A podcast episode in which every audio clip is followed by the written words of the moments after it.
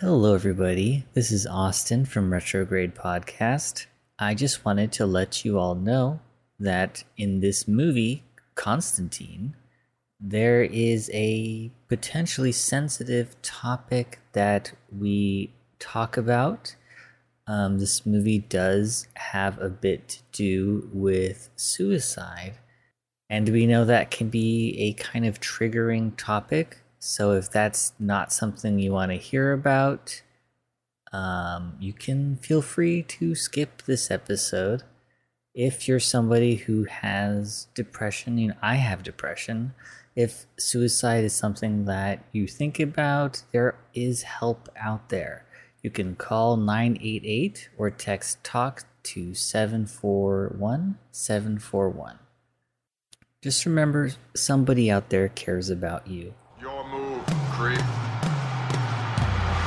Wish me luck, Bruiser. You go, Glen Coco. Dino DNA. Son, your ego is writing checks your body can't cash. It's the only thing I know how to do. It's a good looking boy.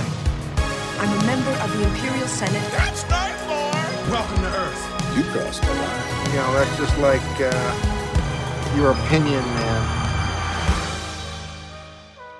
Hello, everybody. Welcome back to Retrograde Podcast. This is the podcast where we talk about older movies. We talk about how they were made, how they were received, and whether or not they hold up.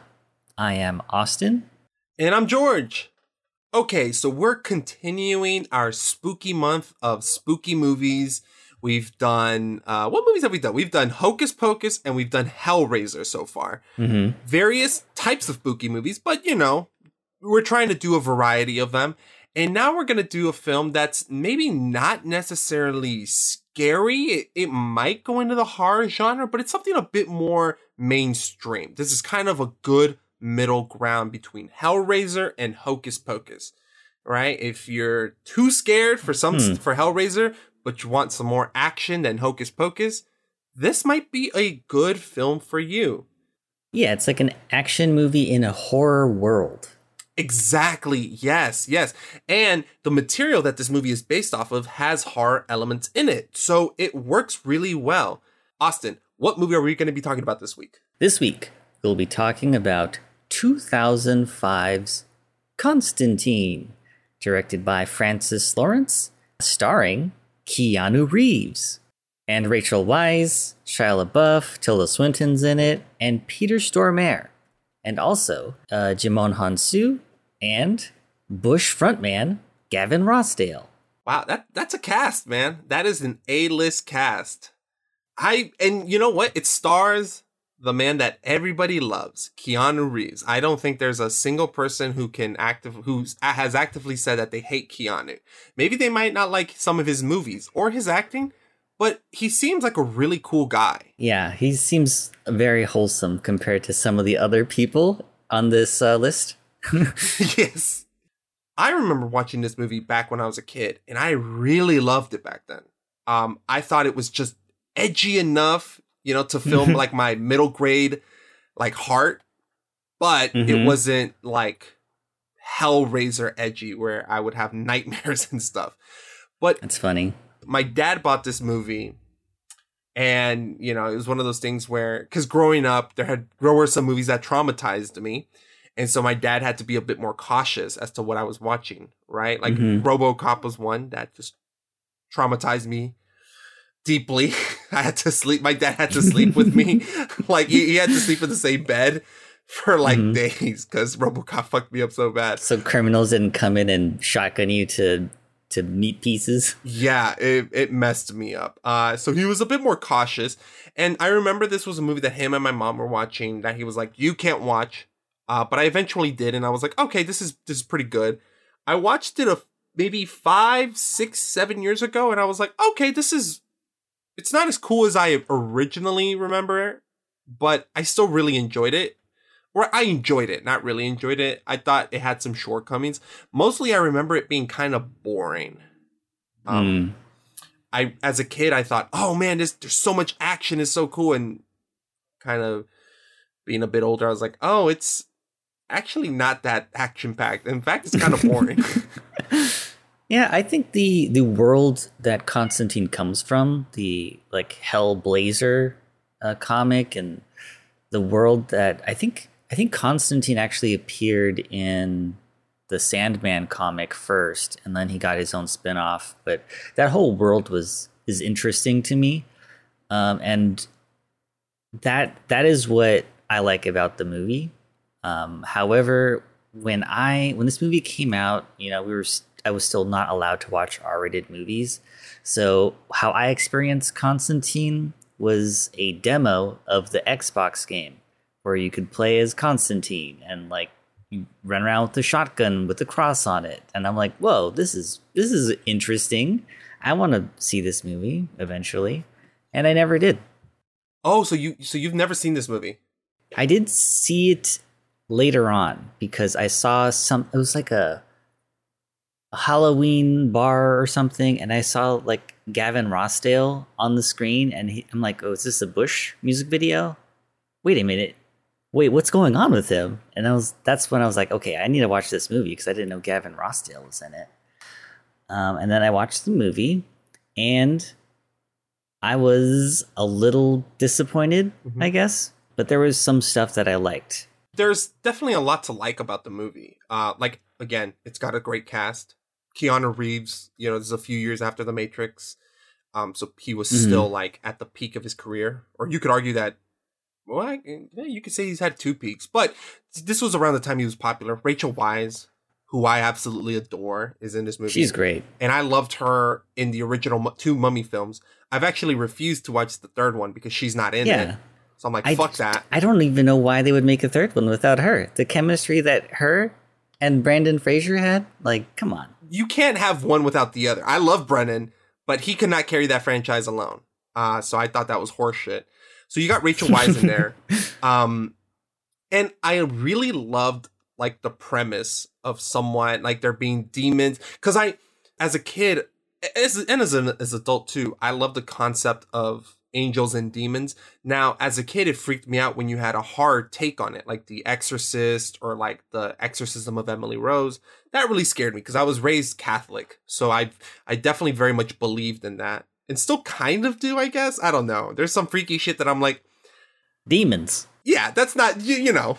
I don't need the answer to Okay. that, but All right. But But, as a- it doesn't bother you when you watch the movies, like as an adult now. no, no, no, it no, no, no, it doesn't. And in fact, I But think, as a kid, it did. yes, I had I see. as an, I, I the exorcism of emily rose messed me up a lot i think as a kid when i was still curious about or still thinking about catholicism from that angle i was very like what's real and what isn't you know? And i think hmm um not to say that catholicism isn't real or i, I don't I'm, I'm very much ambiguous about that. I don't not even purposely like i just don't know where i stand and all that but as a kid i was this stuff really scared me because i definitely imagined that there was a demon watching me as i was falling asleep.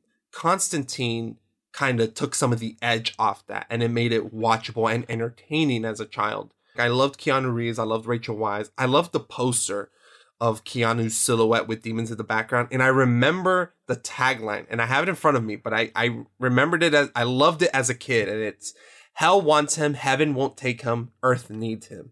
And I was like, that is so cool because that already sets up like a bunch of questions. And that, if you could hook me with an interesting question, you're doing your job right. Like that needs to be the question. Why? It's not what is happening. It's why is this happening? Why does hell want him? Why won't heaven take him? Because when you ask what, that just means you don't have an understanding of the story, right? But as a kid, I was like, ooh, Mhm. there's demons, there's hell and heaven, and there's Keanu Reeves in the middle. All right, I want to see that. Nice. Man, I, I also remember the music, the music videos for this song, because I was really into A Perfect Circle.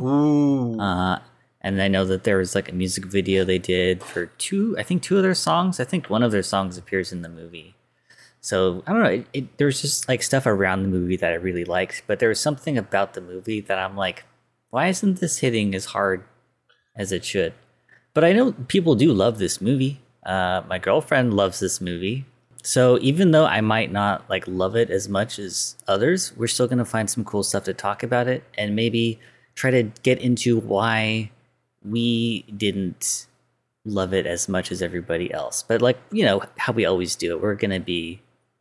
Uh, we don't come from it from a perspective of making fun of it. No. you know. No, no. Even if we don't, even if we don't like it or if we don't agree, we don't want to shame anyone for liking these things. It's Yeah, yeah. I, I mean, We'll- again, we'll I, I, I, I completely understand that. we'll be we'll be clinical about it. You know, casually clinical. yeah, but we also don't want to like uh take away anyone's enjoyment of it. If if you get enjoyment out of this movie, then great. I don't want to take that away. All, all we want to do is just talk about it, and maybe Yes. maybe we'll appreciate it more because of it. I man, there have been so many movies that we have watched on, that I have watched on this podcast, having a certain feeling about it, but then talking to you, Austin, has made me appreciate it a lot more. White Man Can't Jump was definitely one. A Little Shop of Horrors, definitely another another one. Like it definitely happened. So I'm curious to see what we think of this one. So let's go to 2005 at the box office. Let's check on d- the domestic box office for 2005. Number one, with 380 million, is Star Wars Episode 3 Revenge of the Sith. Number two, Harry Potter and the Goblet of Fire. Number three, War of the Worlds. Uh, number four, The Chronicles of Narnia, The Lion, The Witch, and the Wardrobe. Number five, Wedding Crashers. Six, Charlie and the Chocolate Factory. Seven, Batman Begins. Number eight, Madagascar. Nine, Mr. and Mrs. Smith. Oof. Uh, number 10, Hitch.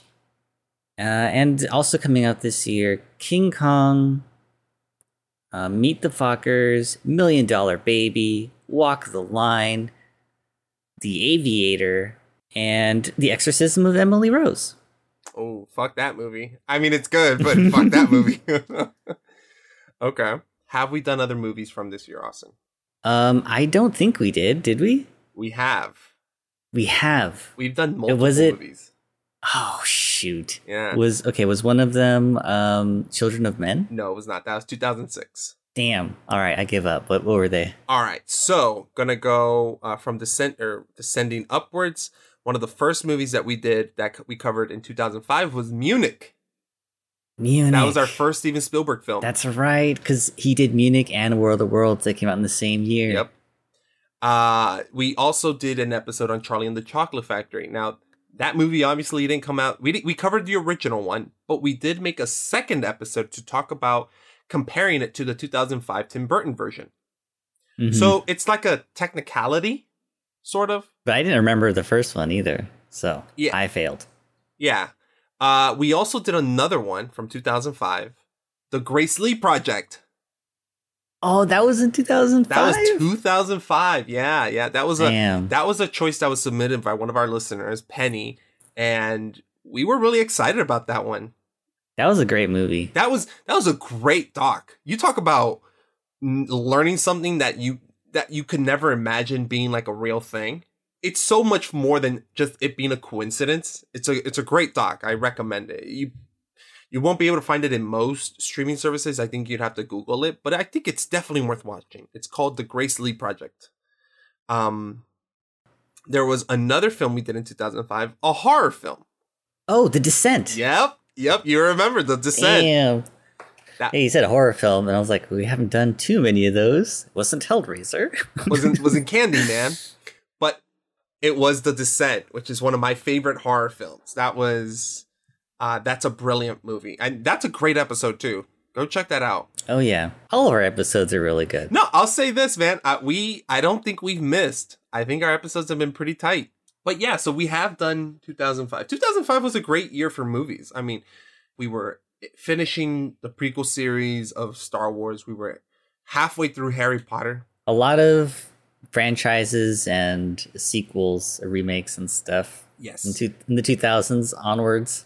yeah it only it's only gotten bigger when it comes to franchises. Um but i imagine that the studio behind constantine wanted to make this a franchise. I think it's warner brothers who released it. I imagine they wanted to make this a franchise but they couldn't. Or maybe it wasn't financially viable or maybe it wasn't didn't make enough money. I'm curious because as we know recently the movie has been kind of uh there have been talks about a sequel. Keanu and Francis Lawrence are attached to come back. Now it hasn't been given the green light yet. That means green light. Wait, wait, no Rachel Weisz? I'm not sure. We don't know. We don't know. All that's been reported on the movie is that Warner Brothers has said, okay, you can work on this. Now we're not greenlighting it. Like it's not like we're going to give this an official date, an official budget. It's just saying that Francis Lawrence and Keanu Reeves are working on a script right now. Right? They're they're going to hire writers. They're going to see what they could do with it. But Warner Brothers is saying, okay, you can work on this. We don't know if it's going to go through. For all we know, Rachel Weisz could come back. Really curious to see why this didn't kick off. I imagine it just wasn't the financial hit that they wanted it to be. Could be other things Hmm. though. It it did place pretty high on the highest grossing movies of the Yeah. of the year. Ke- Keanu's was a very bankable star, so why didn't it? You know, it seems to have a cult following. I, so let's look at the Rotten Tomatoes real quick. So the movie has a 46% rating with critics, which just means half the critics liked it, half didn't. There's probably an overlap of people who thought it was okay, not great, but not terrible. And it's got a 72% with audience with audiences. So you know, I all I'm thinking, all I know is that studios will not shy away from making a sequel if the first one is not critically well received. Yeah, there's like what three uh, Suicide Squad movies, pretty much. Yeah. So I'm I'm personally curious. Moving into the second part, that's actually something that I'm really curious about. Why didn't this get the sequel? What held it back? And why are we getting one now? I mean, Keanu is a pretty big. He's still a big star. I mean, the John Wick's film. He was in Toy Story four. Uh, he came back for the Matrix Resurrection. Like we are in a Keanu-sance. So Another one. That's the third coming of our of our Lord and Savior, Keanu Reeves. Exactly. So I imagine I imagine that Warner Brothers wants to capitalize on it, but why not back then? Why not back in 2005? Not really sure. Uh, and I'm curious to just see how this hold up. Like, you know, I loved it as a kid. I thought it was okay as an adult. What do I think of it now as an old man? Yeah. Um, I'm curious to see why do people like this movie, um, and try to like um, figure out why what my problems are with it, and uh, articulate them in a non-hostile way. And I'm also curious about the special effects of this movie. Like, were they really good for the time? Do they still hold up?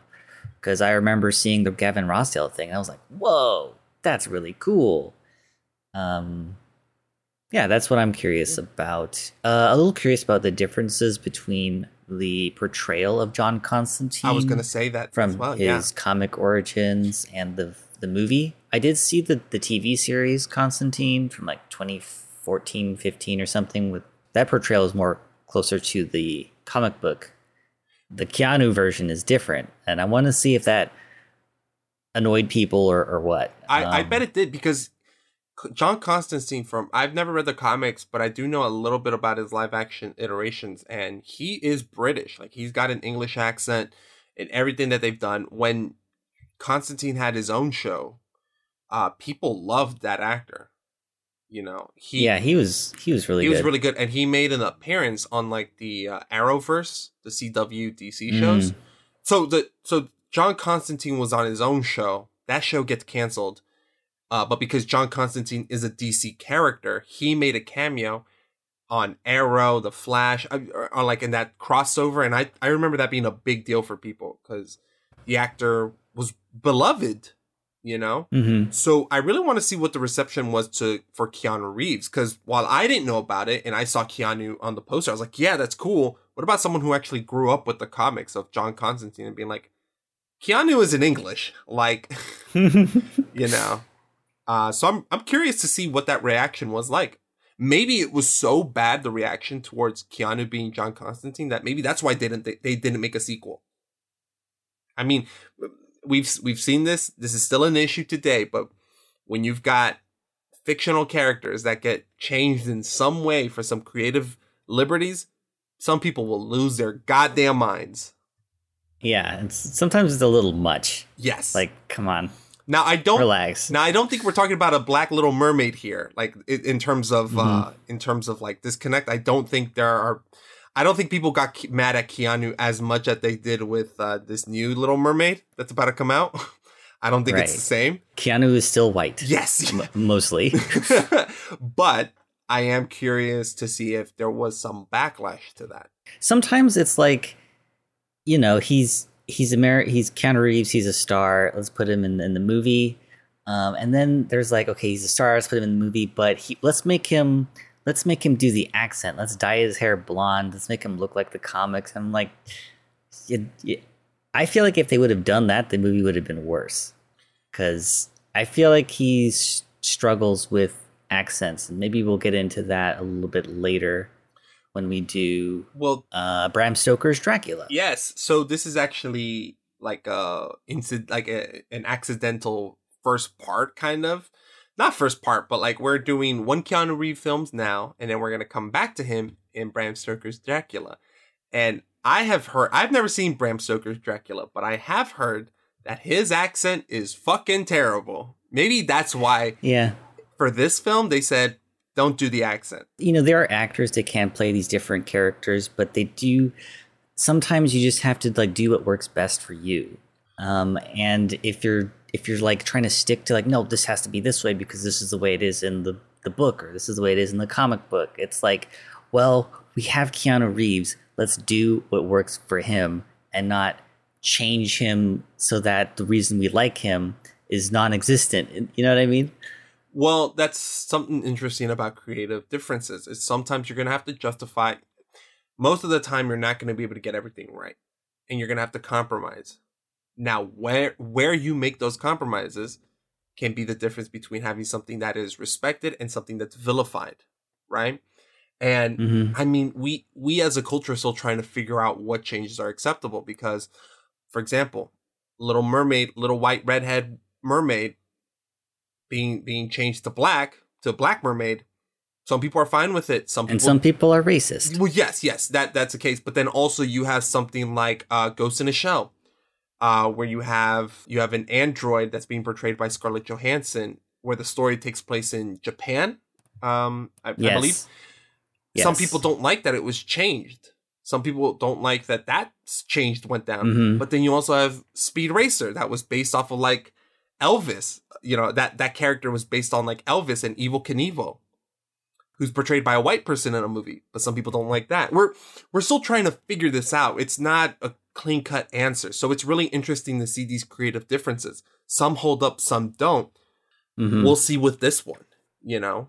Um, Even in our Hell Hellraiser episode, like that was set in in London, but to get it to come out to get it more money, they had to change it to its location to America, and they had to redub some of the actors to have American accents. it it was a weird thing that both of us noted. We were like, why Yeah. does this character sound weird? Why is their audio almost boosted? Like, you know, like why is their audio boosted up? You know, it, it just doesn't feel 100% in sync. And then we were also thinking, like, what city are we in? This doesn't make any sense. it's it's it's uh, Julia's home turf, but she's British, and everybody else has American. There's a guy with What's like happening? a basketball team's hat. Like, you you know, it's like, wait, what what's happening? What what is this? Where are we? so Yeah, some of these changes can be really alienating alienating and other times it doesn't matter so yeah. i don't know i don't have all the answers all we could do is watch the film and take a case by case scenario but i'm curious to see if this was an issue and if so how keanu does in the role of john constantine Well, I believe that is all we have for right now. If you have HBO Max, you can watch this movie on streaming because it's streaming there because it's a Warner Brothers thing and they're all their uh, DC stuff coming out. They're still making movies. well so- bro wait, eh, man everybody on this everyone who listens to this podcast has hbo max you want to know why You don't know house that. of the dragon is out and that's all I haven't even watched it. Well, you're you're you, man. I you, but you have HBO Max. I know you do. I have it. I, I I want to watch it, but I just I don't have the time. No, no, no. Which eh, totally viable. I get that. Time is something that we all need more of. Mm-hmm. But yeah. House of the Dragon, everybody's talking about that show. So give this movie a watch, you know? All right. Well, we will see you in one minute.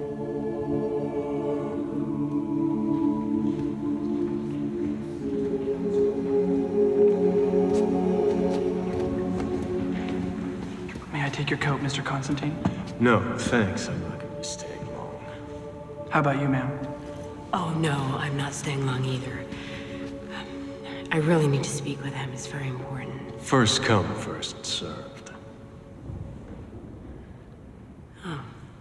So you're rude no matter where you are. Hello, everybody. Welcome back. We have just finished watching Constantine from 2005, directed by Francis Lawrence. This was his directorial debut. Yeah, he had gone on to uh like he was doing a bunch of music videos, but this was kind of his first feature length film and you know, he would go on to direct like I Am Legend and finish off the uh Hunger Game films. The I think he directed the third, the second, third and fourth one. Yeah. The second one being considered like the best one. Huh. He's directed some some some really cool films and it was nice revisiting this film. It really was cuz it Yeah. I've seen this film like maybe four times, three times. Now it's it's a mm-hmm. strange movie because I have fond memories of it. Like I remember a lot of the scenes in this movie, but I never really fell in love with it. Having seen it again and having done some research, I'm like, okay, I like it. I don't think it's perfect, and I think there are some things that I still wanted from the film that it never gave me. I don't think the film has any inherent problems. And what I mean by that is like sometimes you could go to a movie and it's like, okay, this thing right here is holding it back from being better. Hmm.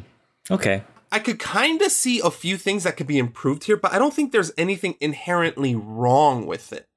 Like, there's nothing that I'm like, okay, this is an issue that is preventing the movie from being amazing. I don't think that's the case. I just think it's one of those cases where it's like some things could have been better, but how to exactly fix them, I'm not totally aware of. And I still appreciate a lot of what they do because you look at some of the some of the things that they do with the story and it's like, okay, this makes a lot of sense. I like how you paid this off. I like what's happened thematically.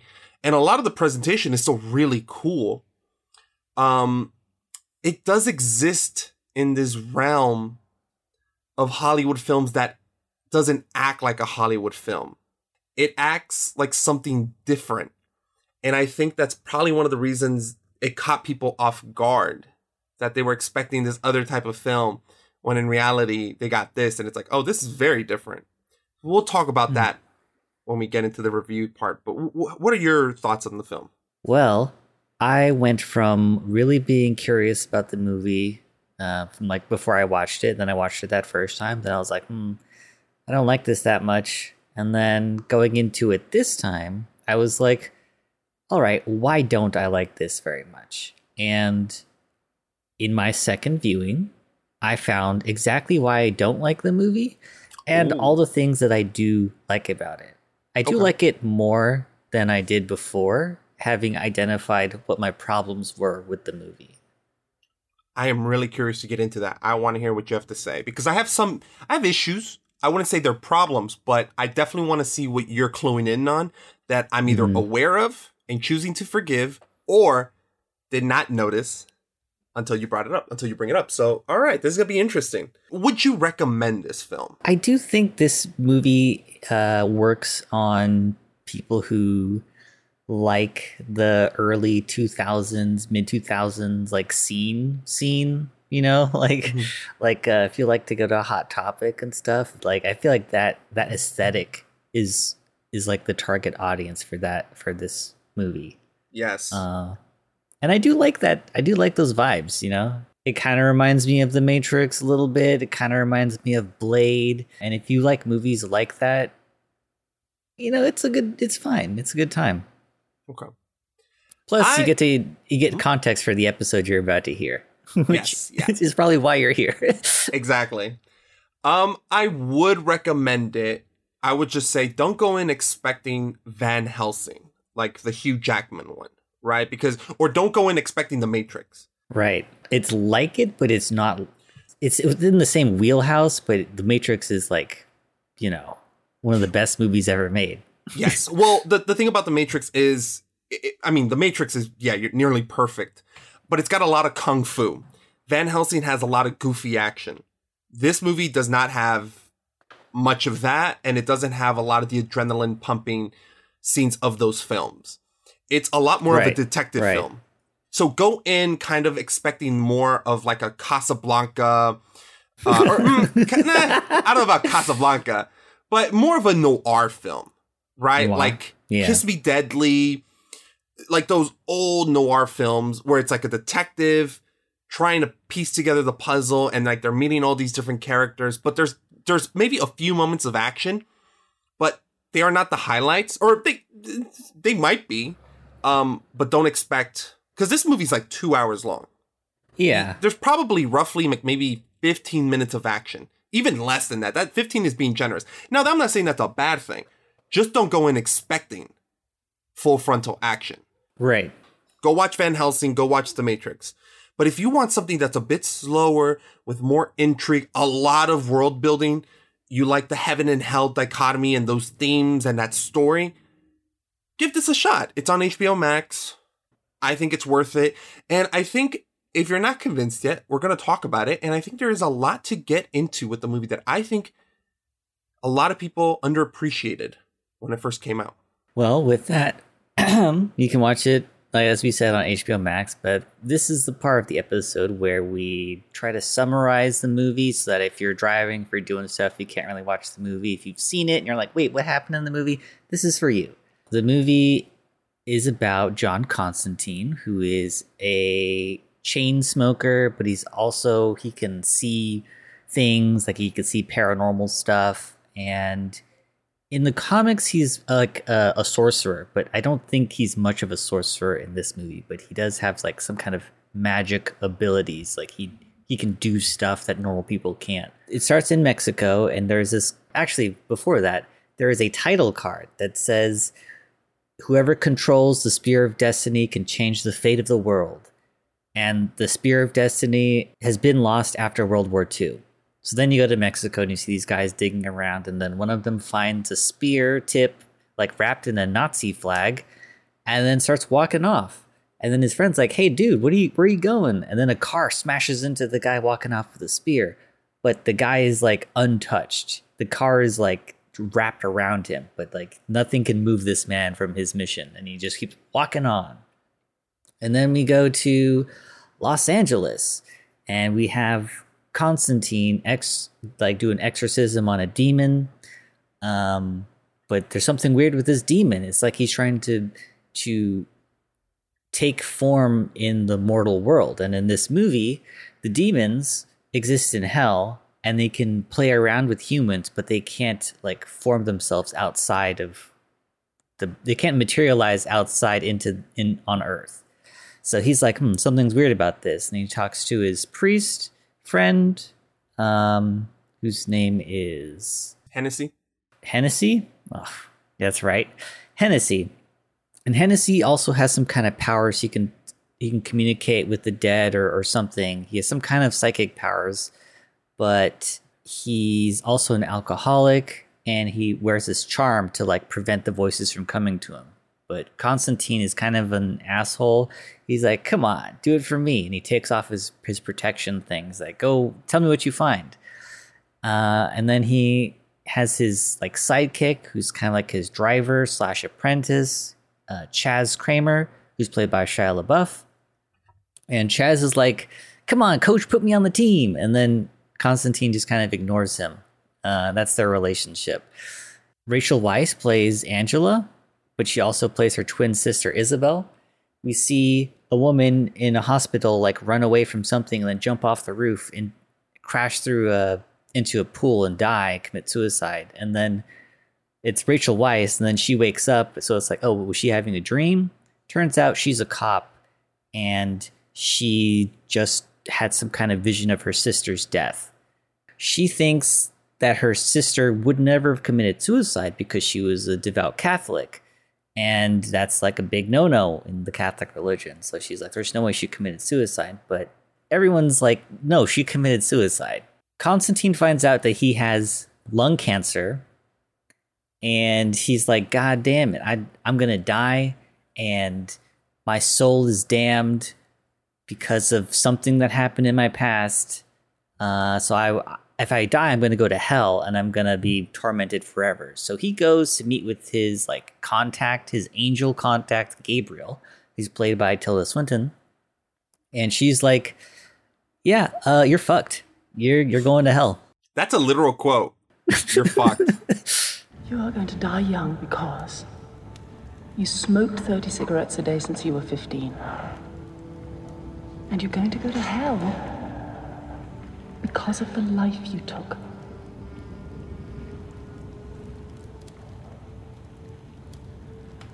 You're fucked.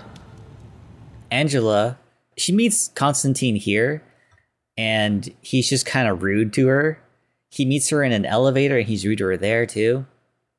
And then she's like, "Damn, this Constantine guy's an asshole."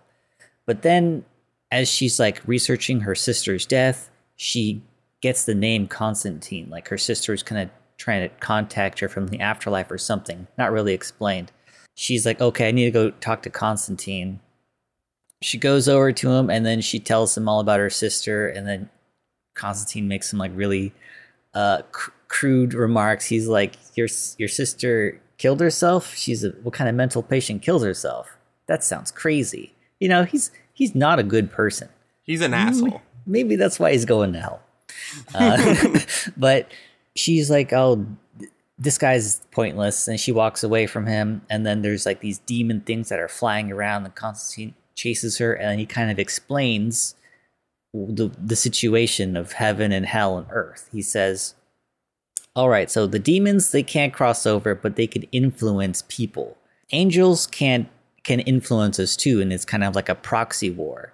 And she's like that's that sounds crazy. And then these demons it's so funny because it directly contradicts what he said because the demons are actually physical. They're flying around. He does like this pyromancy trick and he burns them all away.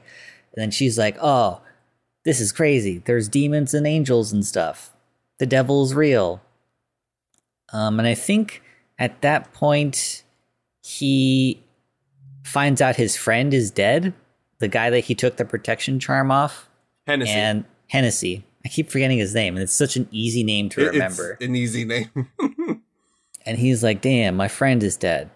And he has another friend, Beeman, who's like really into bugs. He's also like his arcane weapons dealer. He like gives him like dragon's breath. He gives him like these bee things that will like break demons apart or that'll annoy demons or get them to expose themselves, I guess. Like little holy hand grenades. They're not really hand grenades, they're just like glasses filled with the water from Jordan or something.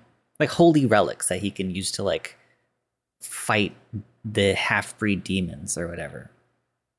Uh, there's this bar owned by Papa Midnight, who is played by Djimon Hounsou. He's kind of like it's like a neutral ground where the half angels and half demons will like hang out because Papa Midnight upholds like neutrality. He goes there for more information, but he can't tell him anything because he's neutral. There's a lot of like looking for clues, but it doesn't really matter. Eventually, Beeman is killed too, trying to help him by looking up a verse in the uh, the Hell Bible or something. He Constantine goes to hell to try to see if um, Isabel is there, because if she's there, that means she did commit suicide. Um, and then he goes to hell and he sees her there, and then she's like, "Well, she did commit suicide, but I don't know what to tell you. Something weird is happening. The the demons are coming into our world."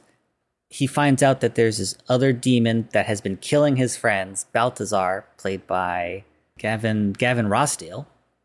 So he's like, "All right, Gavin Rossdale is killing my friends. I'm gonna go kill him." And then Angel's like, "What about the the neutrality?" And he's like, "No, he tipped the scales when he started killing my friends." So he goes over there and confronts him with this holy shotgun that he's constructed, and he's like, "What's happening? Why is what's happening with the demons?" And he's like, "I'm not telling you anything." And he's like, "Fine, I'm gonna, I'm gonna forgive you your, your sins so that when you die you go to heaven." And then Balthazar's like, "Oh, I don't want to go to heaven. I'm gonna tell you. I'm gonna tell you what's happening.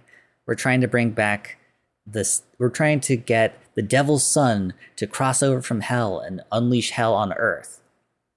Then he's like, "Oh, by the way, you need to ask for forgiveness." And then he kills him. and then Mm-mm. uh, he's walking. He lets him with, go. He lets him go. he blows his head off. Oh, that's no. That you're you're right. Okay, I thought. Oh no, he doesn't kill him. He just disintegrates his body. But remember, yeah, so he's a- still kind of alive. yeah, yeah. That's what it is. Um, so he walks away with Angela and he kind of explains it to her what's happening. And then he gave her uh, Hennessy's protection amulet, but she like left it in the car or something. And he's like, wait a minute, where's the protection amulet? And she gets like snatched by an invisible being. She's like going through walls and shit. And he's trying to follow her, but she starts floating away. And he's like, damn. Uh, so he goes back to Papa Midnight and he's like, screws the new the oath of neutrality. I need to use the chair. And he uses the chair and he gets like these visions. He sees the guy in Mexico carry the, the spear of destiny. And then he's like, oh, they're gonna meet up in the hospital and there's a bunch of half-breed demons there. I gotta go to the hospital. So him and Chaz, they like suit up for war. Uh, Chaz knows all the rites to do the exorcisms. So he's like he has the knowledge. This is like his first day on the job. They uh they go to the the hospital. He has Chaz put like this uh holy relic into the water supply, like the fire sprinklers. Um, so that when John Constantine lights the fire, lights takes a, his like trademark lighter to the the sprinkler, now all the half breed demons are like covered with holy water and makes them weak. Then he like shoots them all with his holy shotgun, sends them back to hell, and then he goes in to find um, Angela. But now Angela's kind of possessed by Mammon, who is the son of Satan, the guy, the the big bad, and he uses he's like struggling with his exorcism, and uh, Chaz is there to help him. They enchant Latin, and then they seemingly get rid of the the possession, and they're like, "Ah, we did it! Good job, Chaz!" And then suddenly Chaz is like grabbed by an invisible being, and he's he's like slammed around the the the pool, and he's like he dies. And then Constantine's like, God damn it, show yourself. And he uses like these tattoos and shit, and he's like reveals things that are hidden. And it's Gabriel. Gabriel comes out and she like puts his puts her foot on his face and she's like, This was my plan all along. Humans don't deserve God's love. But after I free Mammon and you humans fight it off, they will be worthy of God's love. I guess that's that's Gabriel's plan. Not really sure what the logic is there, but that's what she says. Um, and then she throws Constantine's body away, and then she's about to stab uh, An- Angela with the spear of destiny to like free Mammon. But when you die in this world, when you're about to cross over to the other side, time freezes. And because Constantine has such a horrible reputation with Satan because he keeps deporting all of his like demons back to hell, uh, Constantine slits his wrists and time stops and the devil appears and he's played by Peter Stormare and he call Constantine calls him Lou, short for Lucifer.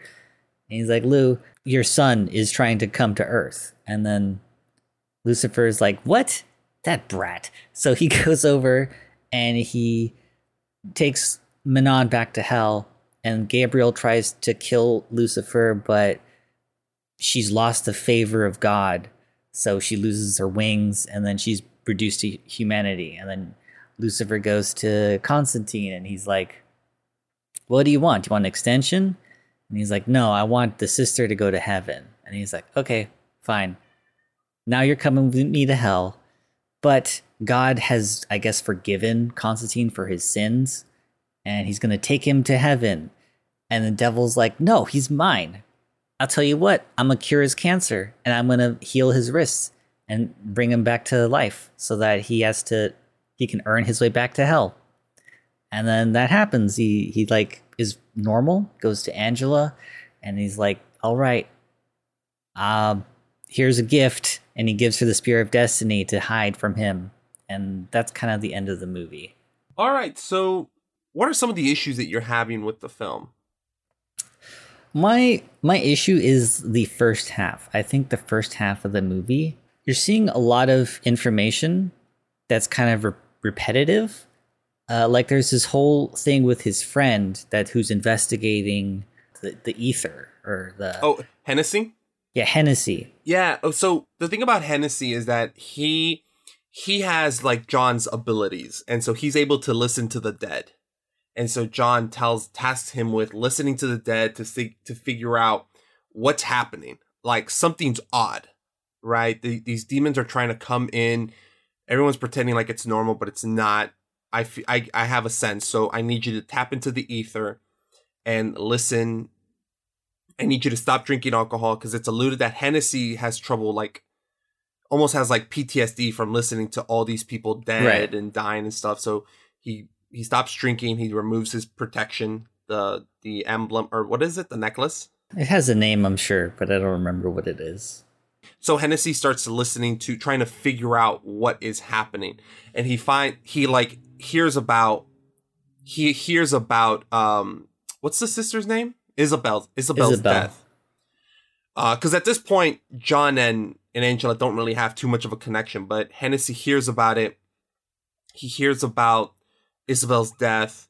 He goes to visit to the mortuary to see her body, and he sees the uh, the scar on her arm. That's like the symbol, the you know, that like the spear of destiny, or like it, that's like the symbol of Mammon, or like the symbol of Satan. Something bad's happening with that symbol, and that's where he starts freaking out. Yeah, I I just I feel like it the way it's done, it's like okay, she's he doesn't ever contact Hennessy again. He just kind of carves the symbol into his wrist, which is the same symbol that he saw at the first exorcism. Mhm. So I, I feel like there is an there's like a a kind I see like the detective kind of um architecture of the story, but I don't think that that there's like a this clue leads to this clue leads to this thing. You know what I mean? Hmm. Okay. Interesting.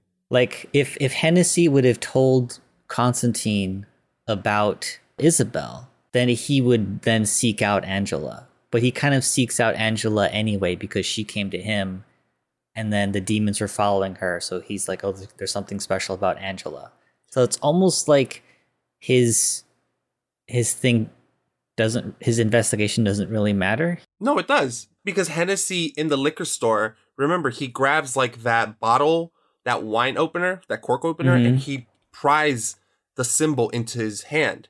And that's when he uses the that's when he finds out the spear of destiny is involved.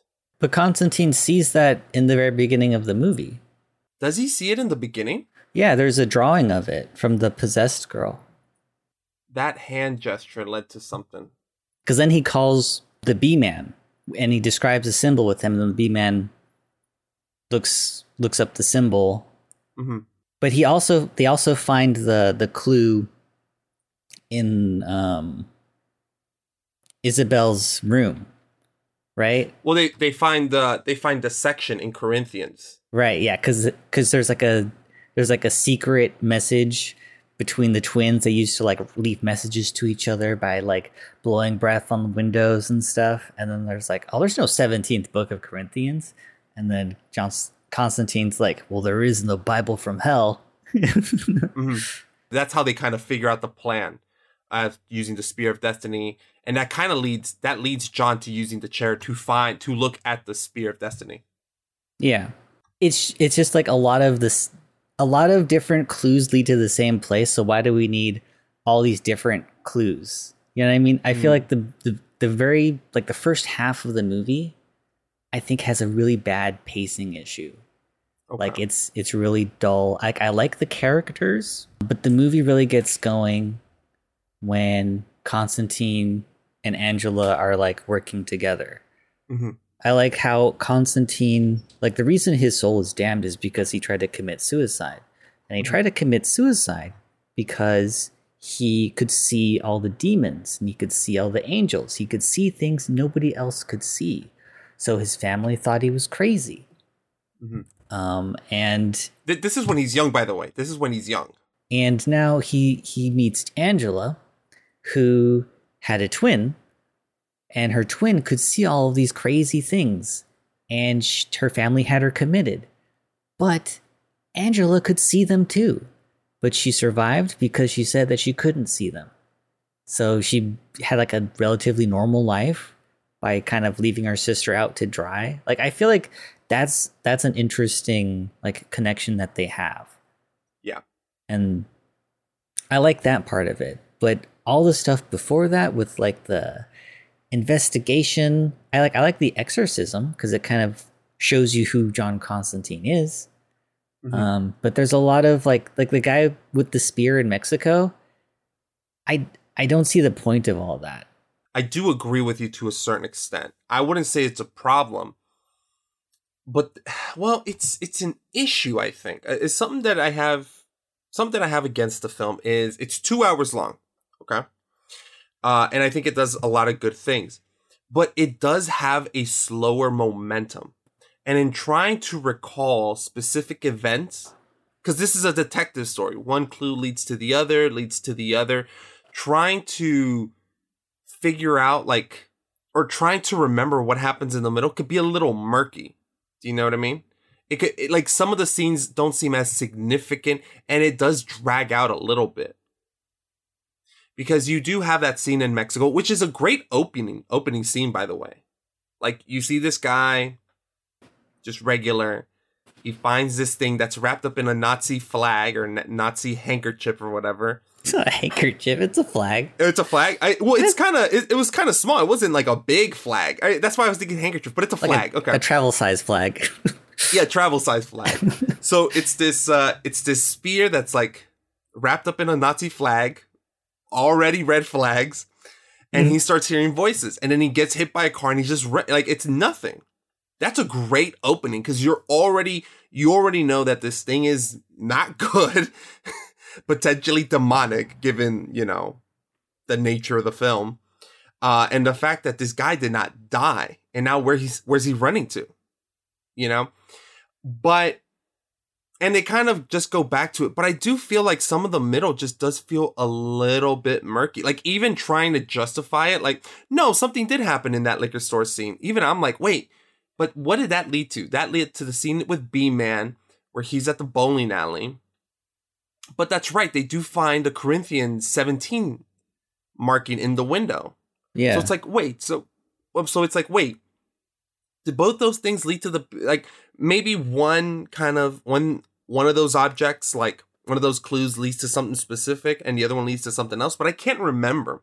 And that is kind of something that I do have against the film is that I feel like maybe it could have been a little bit tighter or maybe some more and some more time could have been spent elsewhere yes. um rather than some of these clues that in hindsight maybe don't contribute as much because because one of the things I do have is I love this cast. This cast is amazing. Yes, that is one thing that I really, really like. I like the characters and how they they play them.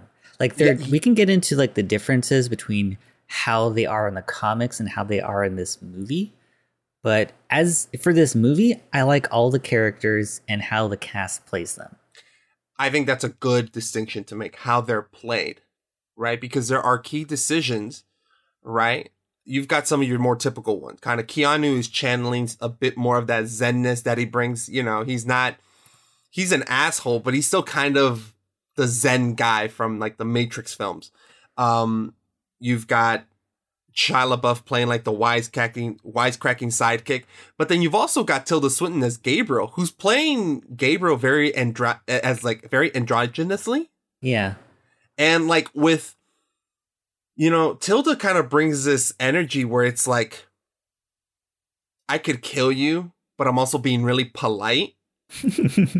and oh my god, don't even we can't even talk about the cast without bringing up Peter Stormare, who's like a great devil. oh yeah, Because great. I read a description as to what they were gonna have him be, like in like a leather jacket, tattooed on his chest and stuff like that. And Hell Peter no. Stormare kind of took over, and I was like, no, this is kind of what I want to. This is kind of what I want to do. You know, tar on his feet and like with that white suit, and I'm like, it works so, So well.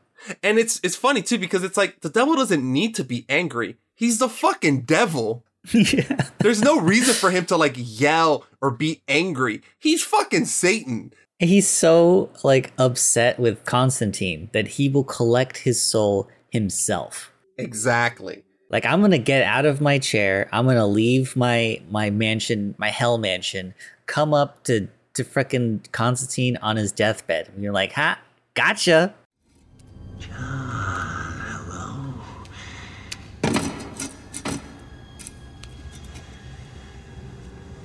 You're the one soul I would come up here to collect myself. Mm-hmm. So I've heard. You mind? Oh, go, go right ahead. I've got stock. Coffin now. Very fitting, John. And now when you cut too deep, you cut the tendons. Finger movement goes out the window. Let me help you.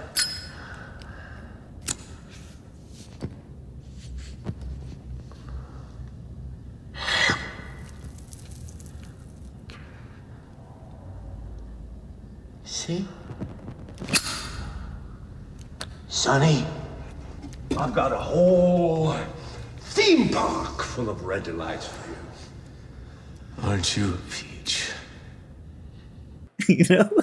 That's, exactly. That's so petty. and he's really excited. yeah, it's Betty, and he's kind of excited. Mm-hmm. He's like, I've been waiting so long, and, and he says something like, "I've got so many red delights for you."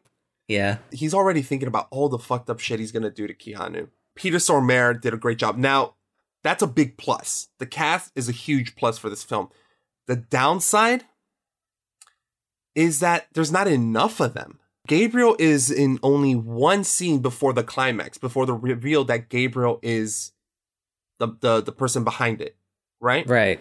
Yeah. And I'm like, that didn't really come as a twist. It doesn't. Maybe it wasn't supposed to be, but it was a reveal. But it was like we didn't really get a sense of Gabriel. We we got we got a great introduction. Gabriel's introduction in the film is great. Nothing wrong with it. Keep that in. But maybe one or two scenes more. You know, Beeman seems like the typical James Bond Q character, right? But he's only in the scene for two scenes, right? When he's Mhm. giving John all his obligatory religious weapons, and then when he dies, you know. Um, same with Hennessy. Hennessy's less of a character and more of like a way to move the plot. Not every character in the movie needs to have a deep exploration of their consciousness or whatever. No, some characters just move the plot forward. But it seems like him and John have like a a strange relationship. They're like friends. It seems like uh, Hennessy looks up to Constantine. Like Yes. he he sought out a possession that was worthy of Constantine's time. Exactly. And and even to a certain extent, Chaz is kind of like that too. He looks up to Constantine. He really wants to get in the fight. So you have all these really interesting characters, but the story doesn't do too much with them. Now, what I will say is that the story does flesh out that the story does flesh out Rachel Weisz's character, which I loved because she's a mm-hmm. great polar opposite. She's a great foil to Constantine. It works beautifully. Their themes kind of come together. I love that. Great. I just wish maybe a little bit more for the side characters, particularly Gabriel. Peter Stormare, I wish he was in it more, but it makes sense that he's at the very end only. Yeah. But yeah, that was just something where I was like, oh, I You can't you can't forget Papa Midnight and Balthazar. Like Well, Djimon, I oh. love seeing Djimon Hounsou in, in movies, especially when they don't kill him off. Yeah, like, yeah, yeah, It's like four movies where he doesn't die, yeah. Well, the thing and about one of them's a prequel to a, to a movie where he does die. Well, Papa Midnight, I liked it because he was like in it for two to three scenes. I was like, okay, that's that's a good, and it seems like he's very far removed from all of them. Um, you know, he does help John with the chair.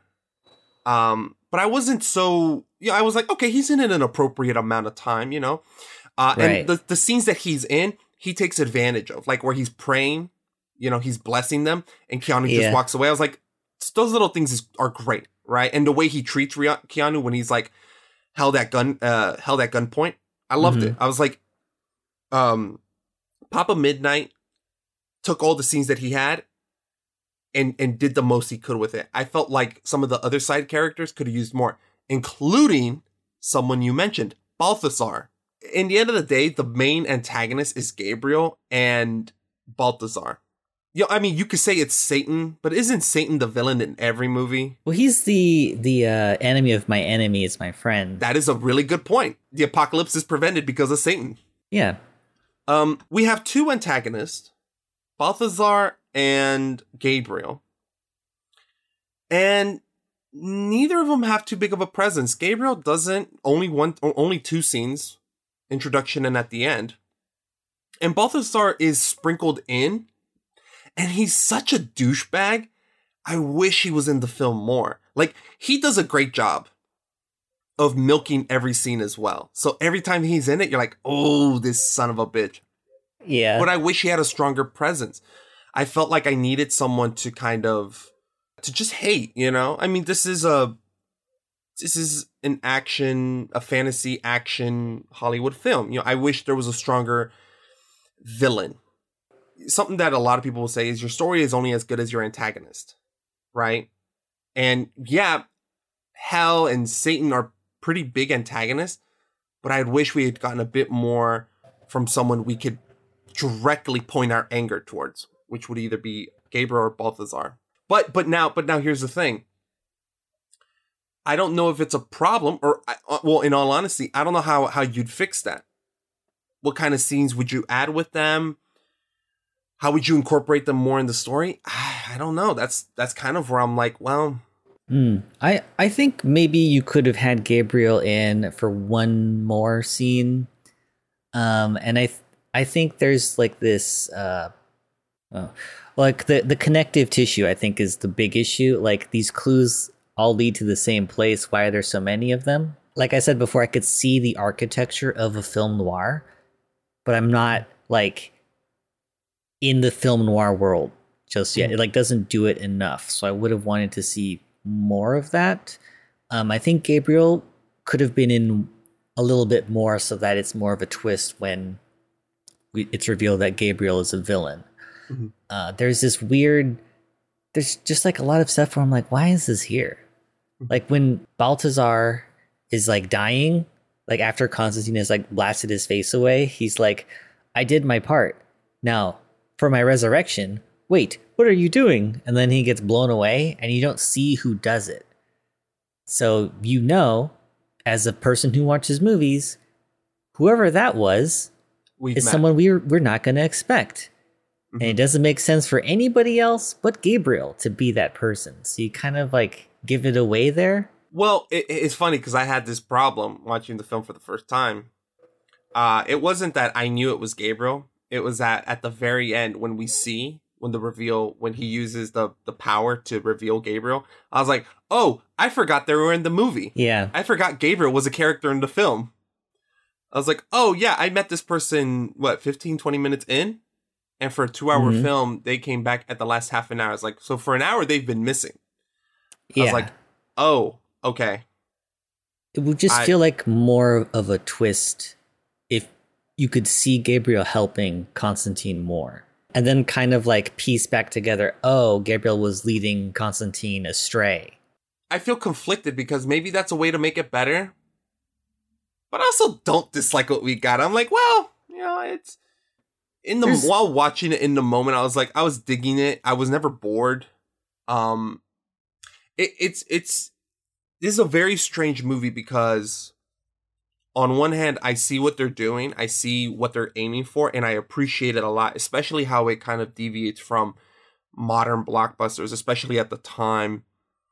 Uh, I like how it deviated a bit from it, how it tried some different things. I like the world building, but it is one of those things where it's like it could have been finessed a little bit better.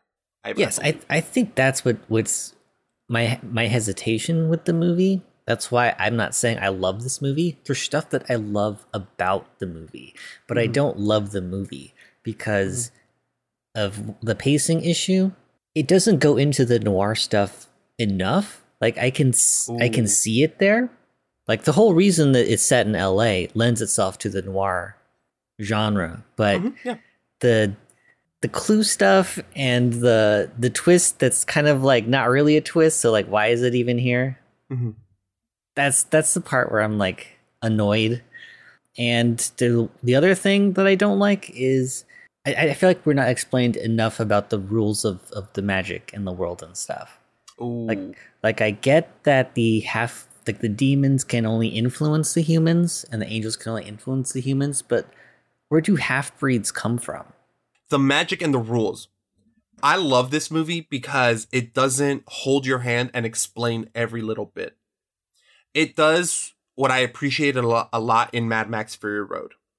There's an entire world, but the characters aren't going to explain every aspect. You're going to have to kind of come to your own conclusions about it, right? And with like Mad Max Fury Road, it was like the farm, all the, the different factions, how they contribute to all this, the role of women. You have a lot of people that are deformed or have physical abnormal- abnormalities, physical abnormalities. So you're kind of trying to piece everything together. Constantine does that, and in my opinion, very beautifully, because you know he's he points out because Angela is a newbie. She's like us, right? She's our conduit, and obviously we need some of the stuff explained. But they explain just enough of it. Like the half breeds, I don't need to know an explanation for half breeds. They're just and they're just a byproduct of these two of this other world that's with with outside of our reach, right?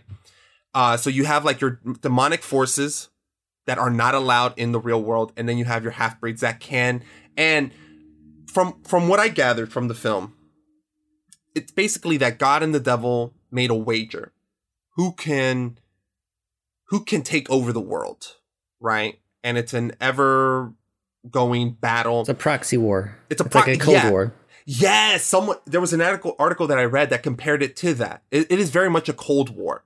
And you have these half breeds that kind of influence it. It's almost like, okay, we've we have these half breeds that can sort of influence, but they can't actually intervene in anything physically. That's that's a good enough explanation for me. If you're explaining every aspect of it, then the entire film becomes an exposition dump. And instead of spending time with Angela and Constantine and their struggles, you're explaining like what's happening. You know, like for example, there's that scene where he's talking to Angela uh, after he traveled to hell.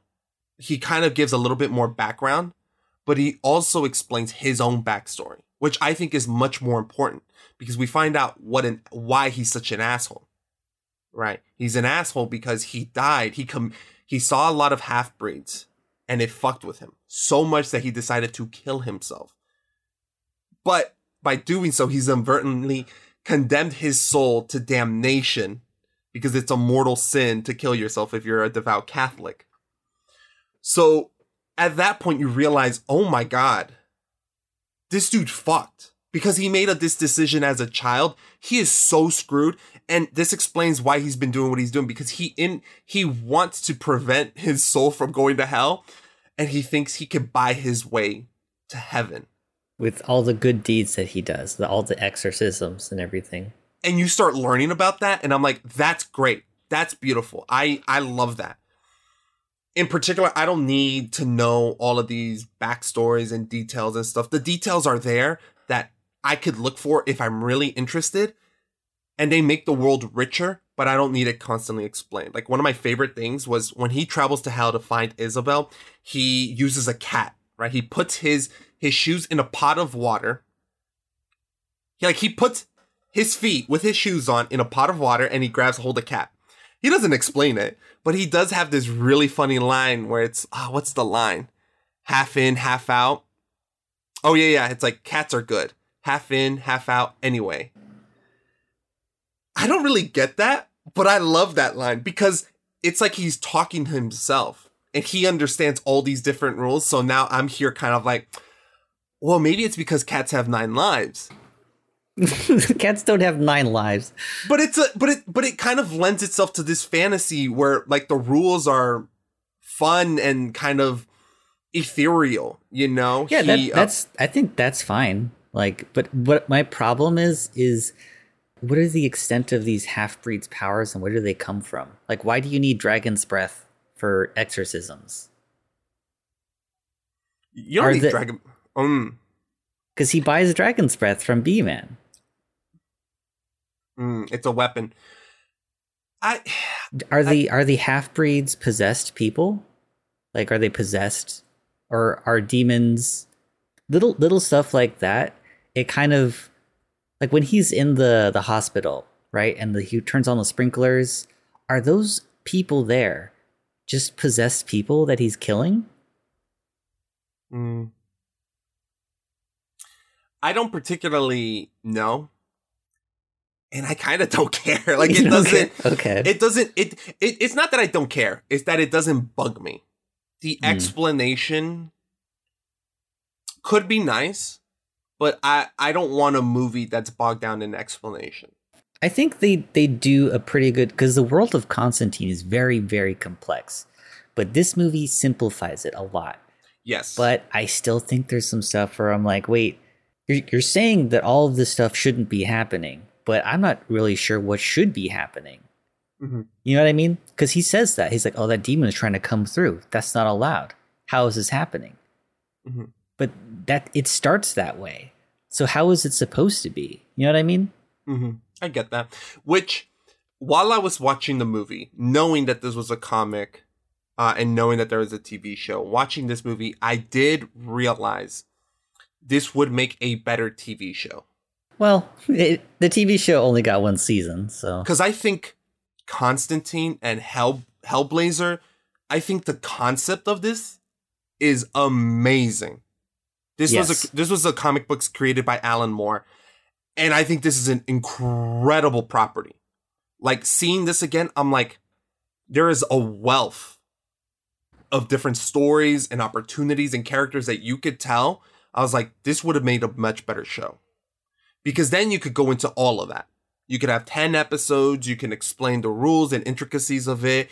You could do it two ways. You could do it where he has a weekly mystery, a weekly case, or you know, it's like a long thing where it's like every season there's like a new world ending disaster or something like that.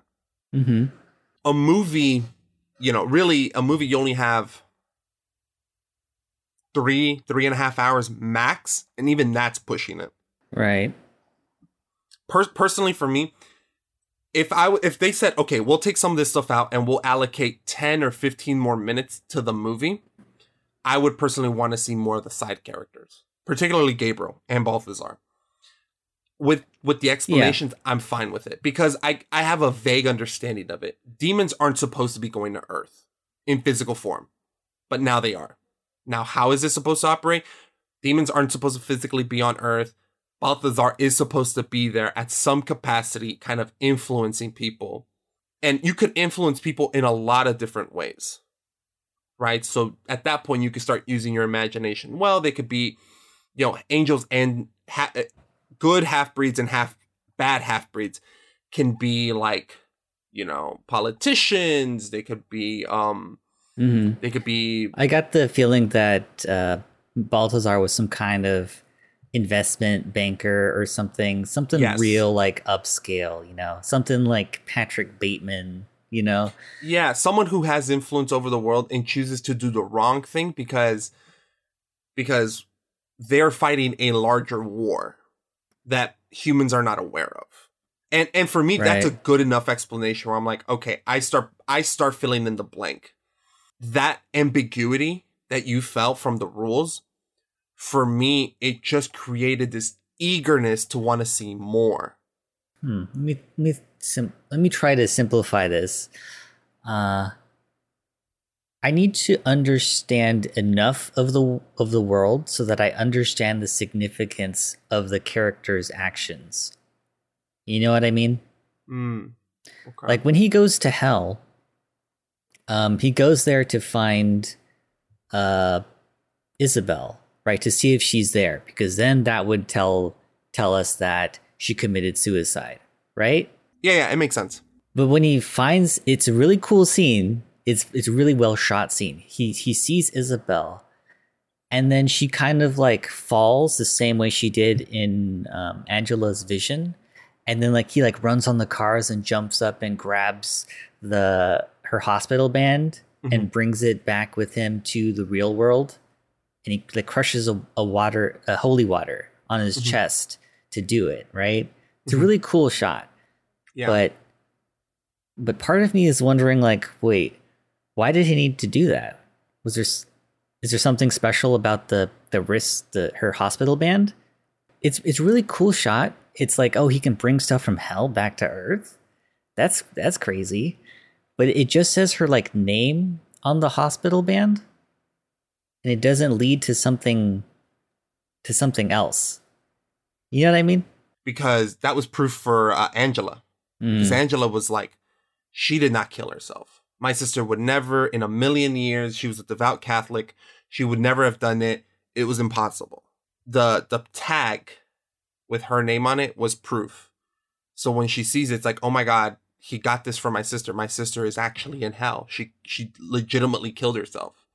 So at that point, it became less of um someone possessed my sister forced her to do it and it was why did she kill herself that's how it made made It sense proves to to, her that she's she's actually in hell.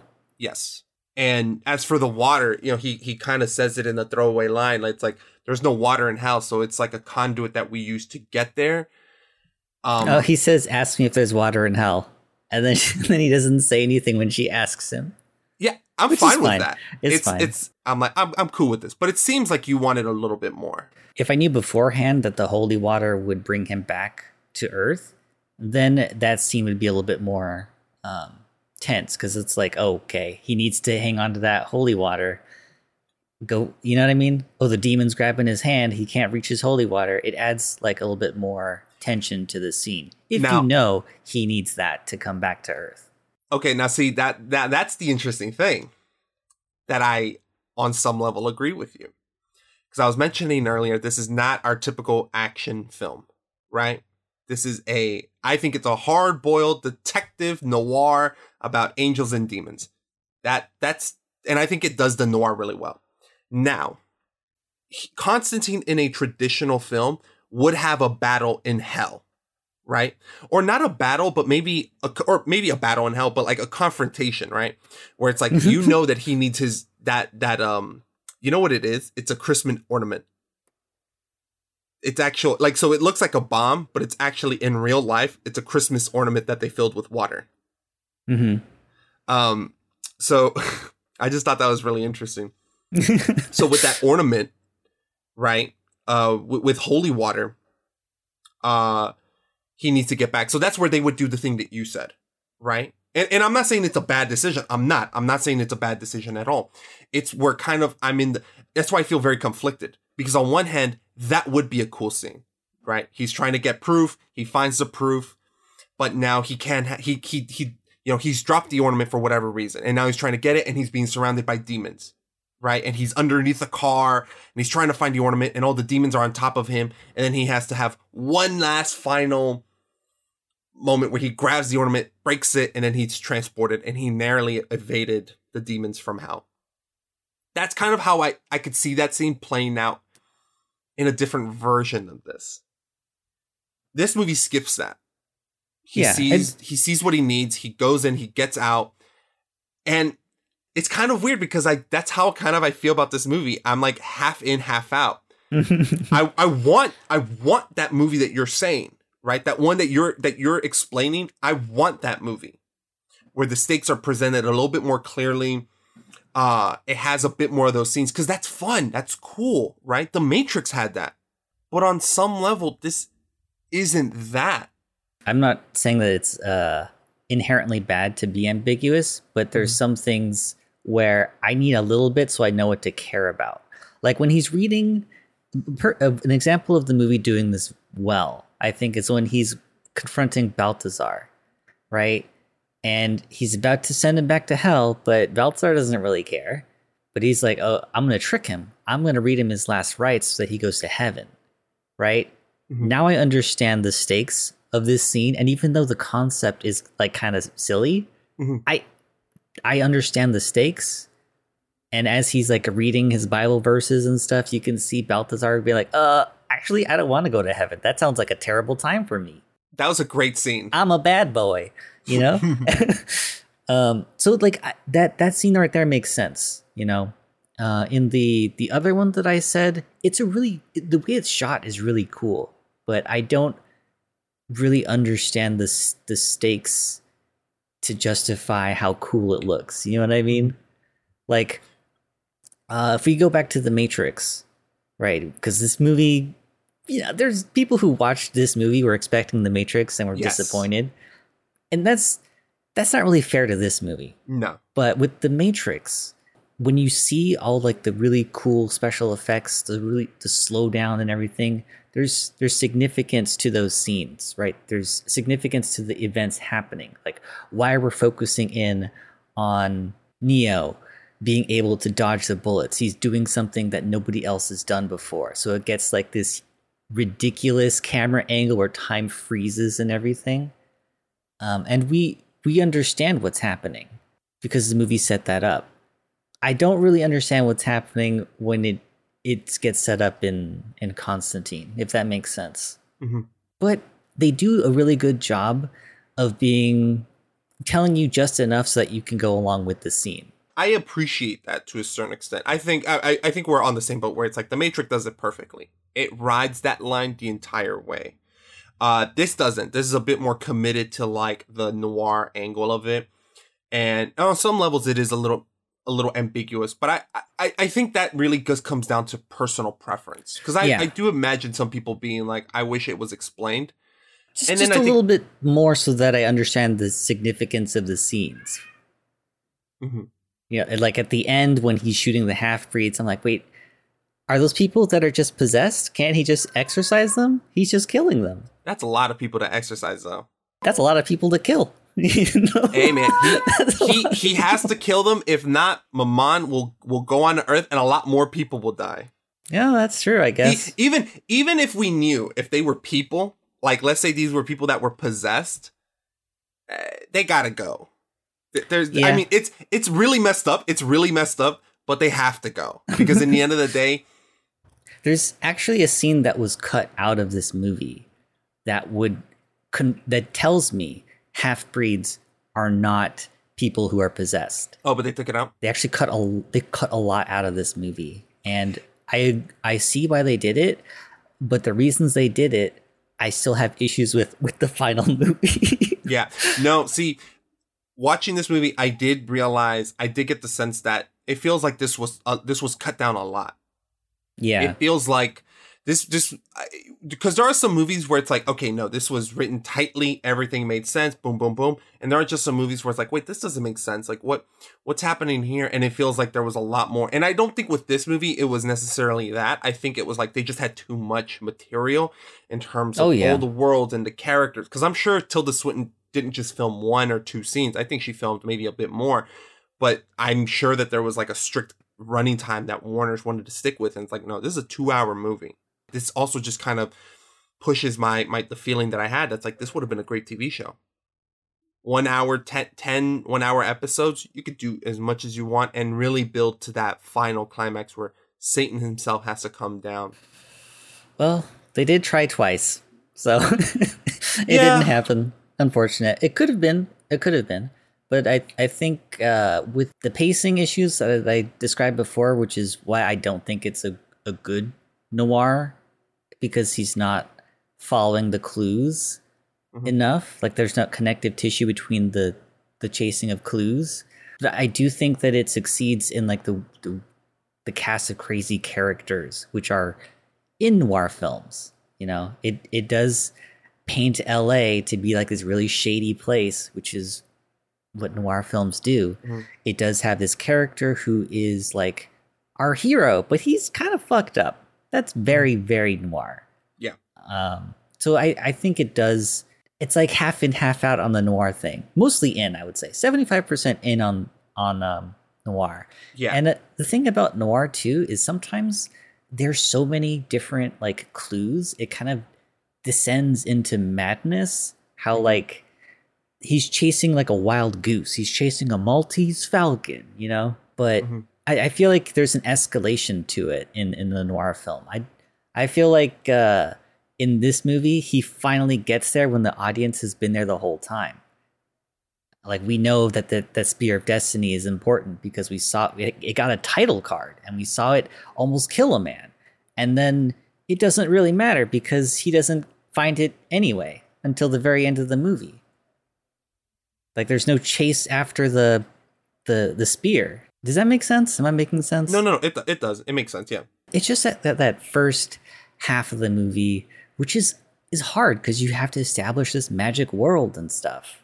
Uh, But I don't know. Maybe maybe the second one it'll you know with the more films under the director's belt you know i maybe it'll be better maybe it'll get over all of the the stuff that i don't like about the movie or maybe it's just a personal thing and i i it well i guess there's a lot of people who don't like this movie but that's why that's what's holding me back from loving it I think it it succeeds in its overall noir ambitions, right? Um, I mean that following clues and having too many and having too many that's part of the that's part of it too. You know, some noir films are so invested in the paper trail that it's like, okay, this is confusing. I can't follow this, right? I think what makes this really noir and why I think it ultimately succeeds is because John's central story and his main conflict is very noir he's a detective who is kind of an asshole, but he has a responsibility. Now, Constantine is doing it, but he's doing it reluctantly, or not reluctantly, but he's doing it with not the right intentions because he wants to save his soul. He wants to buy his way into heaven when he should be doing it because it's the right thing to do, right? Regardless of what God and Satan are doing. Because God is painted in a very, um, He's not a good person. No, no, no, he's not. He is. I mean, he's wagering people's lives. You know? Yeah. and for for a bet essentially, and you know, God is basically just this careless. He's, he's God is part of this careless system that doesn't care for people. You know, he's not answering people's prayers. He's kind of just letting things run amok. He's not even helping when people are having trying to have good intentions. You know, like John at the end where he's like, I could use a little I could use a little attention. Mm-hmm. Nothing. Um, God doesn't give a fuck. Now the thing about John, what makes him a noir character, he's very he's very damaged and he's very lonely. Yes. Because of the things that he has seen, mm-hmm. he that that's depressed him. And it's almost made him jaded and nihilistic because he knows what we don't what he knows what nobody what a lot of other people don't which is that when you do die, you go to heaven or hell. And he knows exactly where he's going to. It's like going in a car ride and knowing that at the end of it, you are going to get in a really terrible car accident. That's going to jade you. That's going to wear you down as a person. Mm-hmm. And he's a lonely character because he can't really relate to people. And the thing is, too, the people that are around him die. In this one movie, three of his close friends die Beeman, Hennessy, and Chaz. Like the only friend that he has left is Papa Midnight. Papa Midnight and Angela. And, and Papa Midnight know? is like a, a, a, used to be his friend. Yeah. It's implied there's like uh implied history that they have. They have a love and hate relationship. Papa Midnight's not above fucking up uh, Constantine, and neither is Constantine like po- pointing a gun at him. But the people closest to John in this film, the three closest people to John have died. And he even he yeah. says it. I don't need more ghosts following me around. So th- he has been through this before. He is a detective who is reluctant, but he does the right thing because it's the right thing. Because deep down, he does love humanity, but he feels that the rules are set against him and humanity itself. There's that scene with Gabriel. He's like, all these rules and inscriptions and all these things, and he tosses the book. He's a frustrated man, you know? He's like there's mm-hmm. no winning. Regardless of how hard I try, there is no winning. I never asked to see. I was born with this curse. A gift, John. One that you've squandered on selfish endeavors. I'm pulling demons out of little girls. Who's that for? Everything you've ever done, you've only ever done for yourself.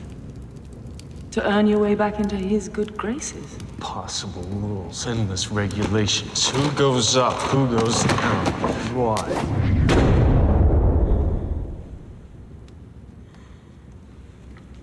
You don't understand us. You're the one who should go to hell, half-breed. No matter how much good I do, I cannot save my soul and I can't save other people. I can't save the people next to me, my closest friends, and I can't save myself. So what the fuck? What's really what really sucks is that he the reason he tried to kill himself is because he didn't understand his abilities and the world didn't understand his abilities. He was he was fucking what's it called lobot not lobotomized. Um He had shock therapy. And like yeah, he his parents there's that line where he's like my parents were normal so they made it worse and and and you see them electric shocking this kid, you know? Yeah. And he got to go to hell. And he says a few minutes in hell is a li- a few minutes dead in the real world is a lifetime in hell. So Mhm. everything that they did to him, he is completely fractured. And that's that's that's one of the big things about noir, right? There, there's a wonderful article that I'm gonna reference uh, a lot. It's called "The Haunted Heart of Constantine," and it was written by Priscilla Page. I recommend it. It's an analysis by by Priscilla for Polygon. Um, you know, uh, the this is so- this is what she writes. The detective story is a rift on the quest of the knight errant, and though Constantine would never admit it, he's essentially a knight in tarnished armor. Um, in his letters, Raymond Chandler wrote that the detective is the avenging justice, the bringer of order out of chaos, a perfect description for John of John Constantine, who brings order out of the ultimate chaos, the threat of the apocalypse. Uh, Constantine hates the impossible rules and the endless regulations that trap him and humankind. The laws of God and the devil are like ours, as it turns out. They don't actually determine what's good or bad, just what you could get away with. The world behind the world is as corrupt as this one, if not more so, because we expect God to be better than us. Instead, he's just as petty and fallible as his creation. God and the devil have lost the plot and forgotten humankind over their little bet, unleashing a war in which Constantine is both a veteran and a casualty. That's a great line. And this article is incredible. But but here's what really brings me my affection for this movie a lot. Angela Dodson, played by the incredible Rachel Weisz, is the only newcomer to Constantine's inner circle. They're brought together by death, Constantine's terminal illness, or uh, terminal diagnosis, and the death of Angela's twin sister, Isabel, by suicide. Just as Angela helps facilitate Constantine's arc from selfless, some from selfish to selfless, Constantine is the catalyst for Angela's evolution. Angela's complicated, into, introduced to us in a confessional after having shot yet another man. She's a Catholic who kills people for a living. Like Constantine, she lives with guilt. For her, it's because she betrayed and abandoned her twin sister, denied their shared gift. Um, they go on to say how like the relationship of Angela and Constantine kind of they help each other out, and she says, um, she kind of says how the film foreshadows how Angela helps and saves Constantine, because let's let's remember that at the very end, Angela's trying to save Angela and Isabel, and by inadvertently helping her, he saves his own soul. Uh, Priscilla writes. Just before Angela comes knocking on his door, Constantine sit at, sits his ki- sits at his kitchen table and finishes his drink, then uses the glass to trap a hapless spider, filling it up with cigarette smoke as the creature tries in vain to escape. Welcome to my life, he says. It's an image that not only expresses how Constantine feels, it distills noir and its fatalism. Meaningfully, it's Angela who releases the spider before she leaves, anticipating the way she helps free Constantine from cancer and damnation. Um, nice. That's a really good point. And this is her big this is her big point. Constantine is a film about forgiveness, about second chances, about the bonds forged between the broken, the traumatized, the alienated. In Constantine's climatic sequence, both Angela and Constantine revisit and confront their trauma. Angela in the hydro- hydrotherapy room where her sister died, Constantine repeating his own suicide in a psychia- psychi- psychiatric ward. Constantine is about the ways grief and trauma and pain can knock you into another universe only understood by those who've shared the same feelings, the same expressions. It's about how the truth of the existence is a horror best weathered with a friend. It's about the lost and the powerless realizing that their lives do in fact have meaning and our faith in each other is what delivers us.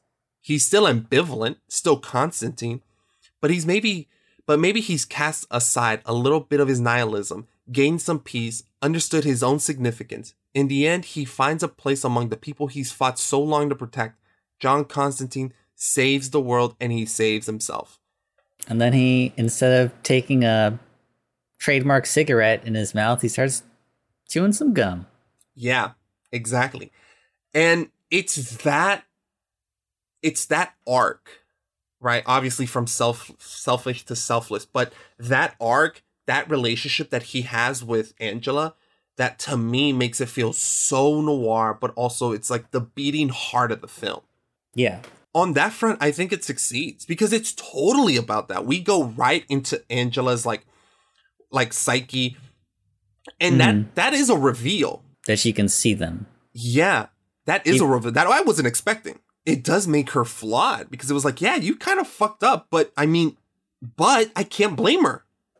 Mhm, She was that's how her on her she that's how she survived. You know, that's how she got to have a normal life and why her sister was committed.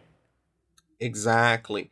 And their relationship is really beautiful. And it, it, I mean, obviously it starts very pretty complicated, but Francis Lawrence said that that scene where she goes to hell to see for herself, he said that was a really interesting scene because kinetically, on some level, that is kind of like their sex scene. Now, just to be clear, Keanu and Rachel Weisz do not have sex. They don't even kiss. They flirt a little bit. They, he does that thing where he like leans in to kiss her, but he's actually just like putting the necklace on her so that she's protected from the spirits or whatever. Well, and there's also that scene where he's where he's like, "Should I take my clothes off?" When she's gonna go into the uh into the tub, and he's like, think, "He's like, I'm thinking."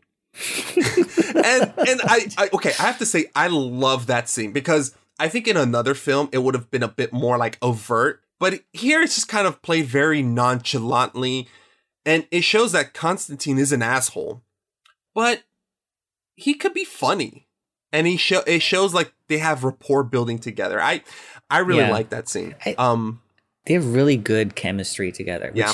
which is why I don't hate the movie. It's Mm-hmm. why I like the movie more than I dislike the movie because the people playing the characters that are already pretty good, the acting is pretty good too. Like they have really Oh, good yeah. chemistry. You want them to kiss, but fucking Constantine won't do it.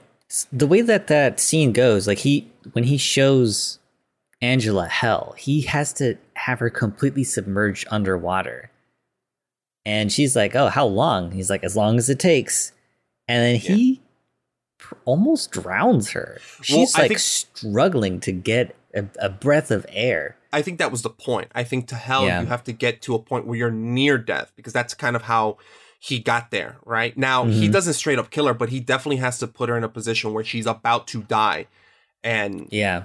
uh, I think, and I think that's why. And he he was like, "This is a tough thing. Like, this is not for the faint of heart." And she's like, "I need to, I need to see it for myself." Yeah. Uh, but that seems really interesting because the article says though they only flirt with romance, they do have a kind of sex scene where Constantine drowns Angela in the bathtub until she glimpses hell for the first time. It's a ritual that requires complete trust, vulnerability, and faith. Which is kind of like a really interesting point. I didn't see it that way, but it's that kind of Mhm. like reinterpretation of of what two characters of what two leads in a noir film would be if that makes sense. Instead of sleeping with her he flirts with her but they trust each other so much now. They get to the point where they have to trust each other and she's in a vulnerable state. I mean heck he almost kills her. Not purposely but i mean to to show her what she wants.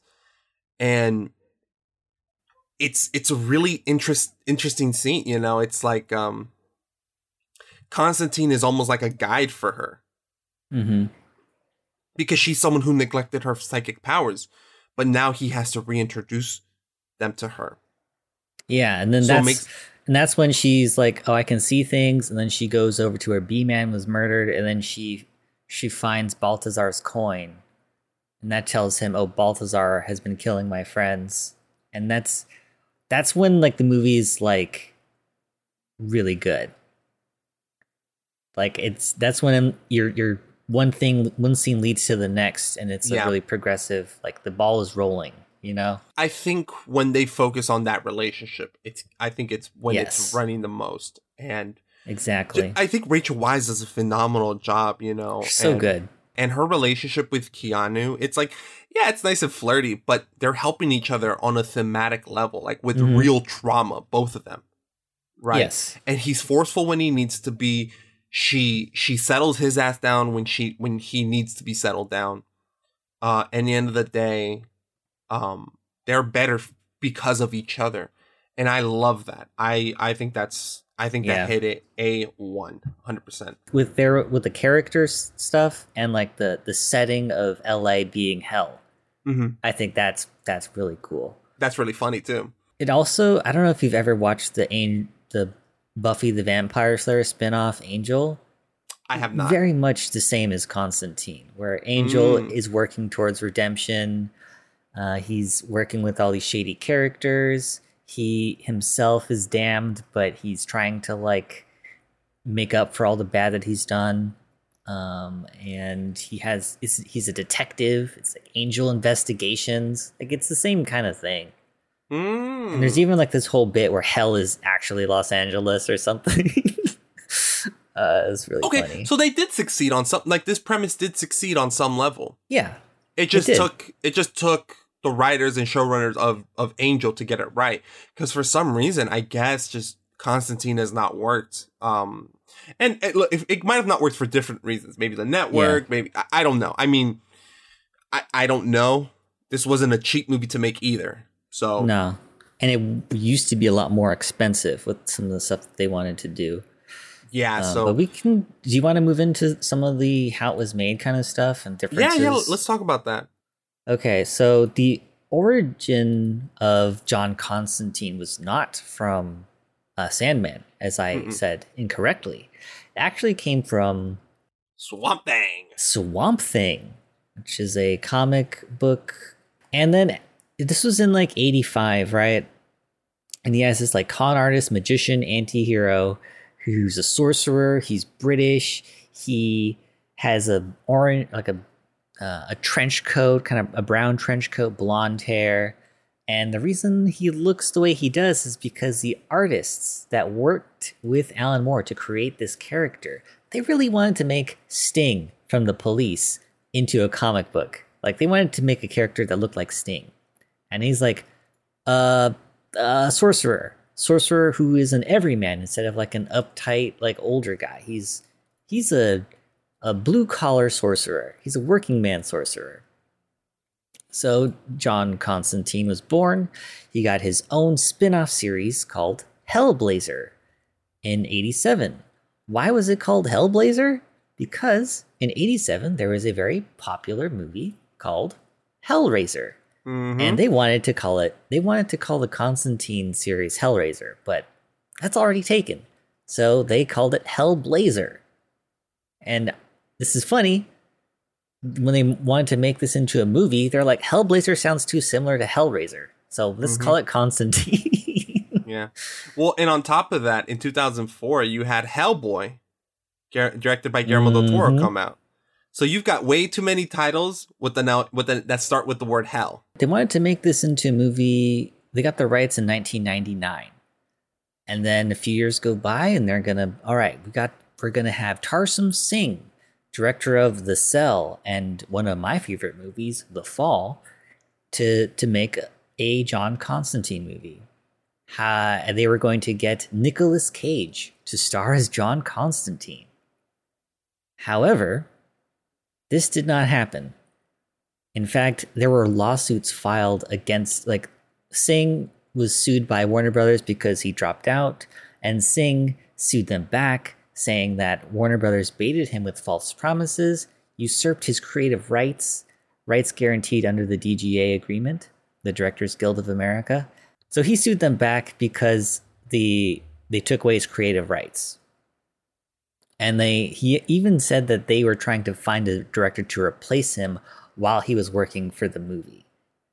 So it's it's messy. And to be honest, I I feel like Keanu Reeves is a much more likable Constantine, even though Constantine's not supposed to be like 100% likable. Keanu is able to ride that line where it's like, yeah, these are assholish behaviors, but we still like him because you know Keanu, Keanu. just found just he's found that like line that he could walk on where he's like, yeah, Yeah. an asshole, but you still really like him. But I do love Tarsem Singh's like vision, like his the way that he makes his movies look mm-hmm. is I love that, and I think a Constantine under his vision would would have been really cool to see.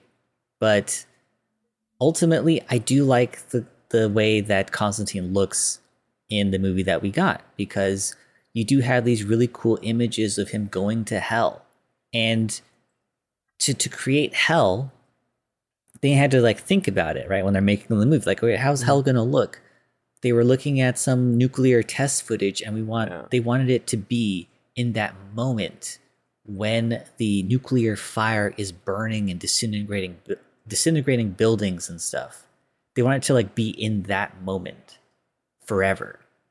So when Yeah. Constantine goes to hell, it looks like a bomb went off or a bomb is going off. You see like debris and dust like hit stuff and like wrap around it. Like it's a really cool effect that I think holds up very well. The original script, hell is a black void, and it was like the, the ground was like an oil slick, and there were some bones lying around. I thought, you know, that's all been kind of done before. What would make it more relatable? And I thought, because I'm approaching everything in a sort of a realistic way, it'd be really interesting to give a real geography to hell. Francis had done a lot of visual homework to really set up what he wanted. He showed me pictures, he had a lot of references. He wanted hell to be a freeway from the get go. There's also a little bit of a joke of, you know, the LA freeway system being hell. I had an idea early on about what I thought hell should look like. And in one of my first meetings with Francis and Naomi Shohan, I suggested that hell look like that moment when the heat wave from the nuclear blast hits everything just before the shock wave, which blows it all apart. And when the heat wave hits, it, things stream off violently. They melt, they catch fire, they, they start to blow apart, but they aren't really disintegrating until the shock wave hits. And I said, maybe hell is that moment during a nuclear blast, but it lasts forever. And I thought that was just great. I mean, that just kind of finished it all off. So you just have this insane, super directional wind.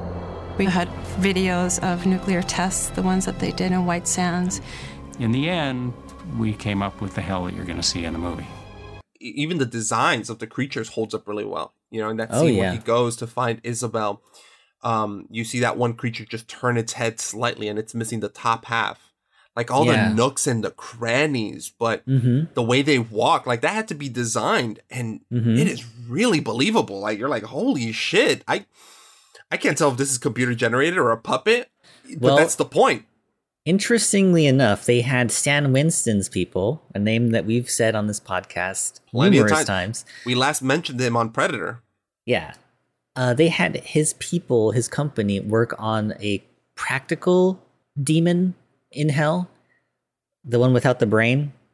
Mhm. Um, and then every other shot of the demons was CG, but it looks pretty good. And No, they, you could tell that they had up. an yeah, they had an idea. They wanted to make this like decrepit, weak looking thing without any senses, with with no brain, no eyes, and all it could do is smell, and it knew to devour. But it, it did it in a very cowardly way, where Mm-hmm. it had to like group up with all of its friends and like jump things, you know.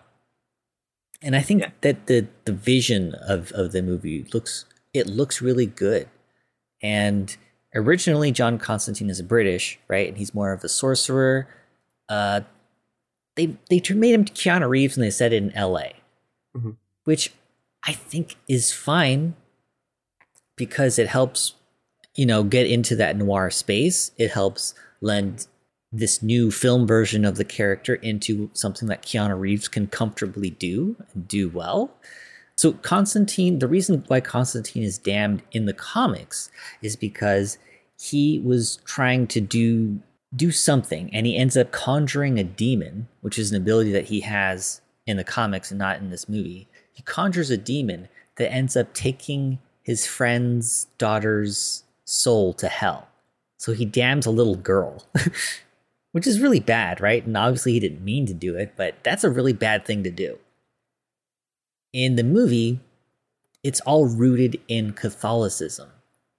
So you have that mortal sin concept of him trying to take his own life, um, which is very different from the, the comic books. It wasn't rooted so much in Catholicism, it was more into the occult. And there was still heaven and hell, but it wasn't just like the Catholic versions of those concepts. Uh, in the movie, I think making it simplified into to, ca- to Catholicism, to making his uh, his his sin suicide, it works for the movie. Mhm. So I don't think that that's a problem. And I know a lot of comic book people were upset about all the changes. Why isn't he blonde? Why isn't he British? Why did why is he Catholic? why does he stop smoking cigarettes? You know, that was a problem that people had with this movie. And that's why that's why I always go to say that, you know, that's why some films need to take creative liberties. You know, because with some creative liberties you could get something better. Now I'm not saying this is better than the comics. I think it just works better for the film. Because I do understand I I think when you make it about Catholicism, you kind of pigeonhole yourself into that specific area. Which I mean is still a grand area. There's still a lot to play with. But when you have it be the occult, you know, there's different versions of it, and there are different countries' interpretation of the occult and what comes with it. Heaven and hell aren't just a part of it. But that works in a comic. I think it could even work in a movie, but for this movie, I think the the whole concept of suicide is important to this movie. Mhm. And it's also very important in the Catholic religion. Yes. Yeah, hundred percent. I think it's a good change for this movie. From the context of the film, given how Catholicism has viewed and seen suicide, its views on suicide have changed, right? Like now, if you commit suicide, you can get a a a, mem- a, a burial. Like it's, I think that changed in the '80s, right, when they started learning more about mental health. So those that that's not really applicable. That's you could say that's like a plot hole, right, in the movie. Yeah. because yeah, it's a plot hole because the Catholic Church has has changed their views on mental on on mental health and suicide. Yeah. But for the purposes of this story, you know, it's very much um escaping trauma, overcoming it, and like redeeming your soul in some way. and making meaningful connections with with others Yes. too. Um, yeah. So uh, I'm not saying that the comics were devoid of that. I just I No, the I do- comics had a different objective. You know, you're you're building like this other world. You're telling different stories there. Um, and this the story of of Constantine, the movie, is kind of based off of a certain character uh, comic arc in the series, one that is supposed to be like really good in the series. And uh, on the Wikipedia, it says it's often considered to be both the best Hellblazer stories of the best of Ennis's work. Uh, Garth Ennis is a writer, who's also the writer of Preacher. If you've ever Mm, heard of yeah, that. I've heard about it. They made a show out of it, out of, out Yeah. of Preacher. I was a big fan of the comic. I didn't see the show very much, but anyway, in the comic uh, arc that is called Dangerous Habits, and it has Constantine being diagnosed with cancer, and he's like, "Fuck, I'm gonna go to hell. I need to try something. I need to do something." And then he goes to all these different people, and they're like, "Can't help you, John." He's like, "Damn!" He meets this de- demonic ally, Ellie, and she doesn't really help him that much, kind of helps him a little bit. And eventually he starts to make some deals with a lot of, um, with two different demons or hell lords or something. And when they come to collect, uh, they're like, hey, I'm supposed to take his soul. No, I'm supposed to take his soul. Well, we can't both take his soul, but we can't exactly fight over it because we're going to start a war in hell you know what? I guess we'll have to clear his his lung cancer and get him and have him live so that we can work this out later. So that they take away his his cancer, that the hell lords do. And then he flips him off as he comes as he comes back to life. Which is something that happens in the the movie, right? He he flips off Satan as he's ascending to heaven. And Satan's like, "No, I'm you're coming back. I'm gonna cure your cancer."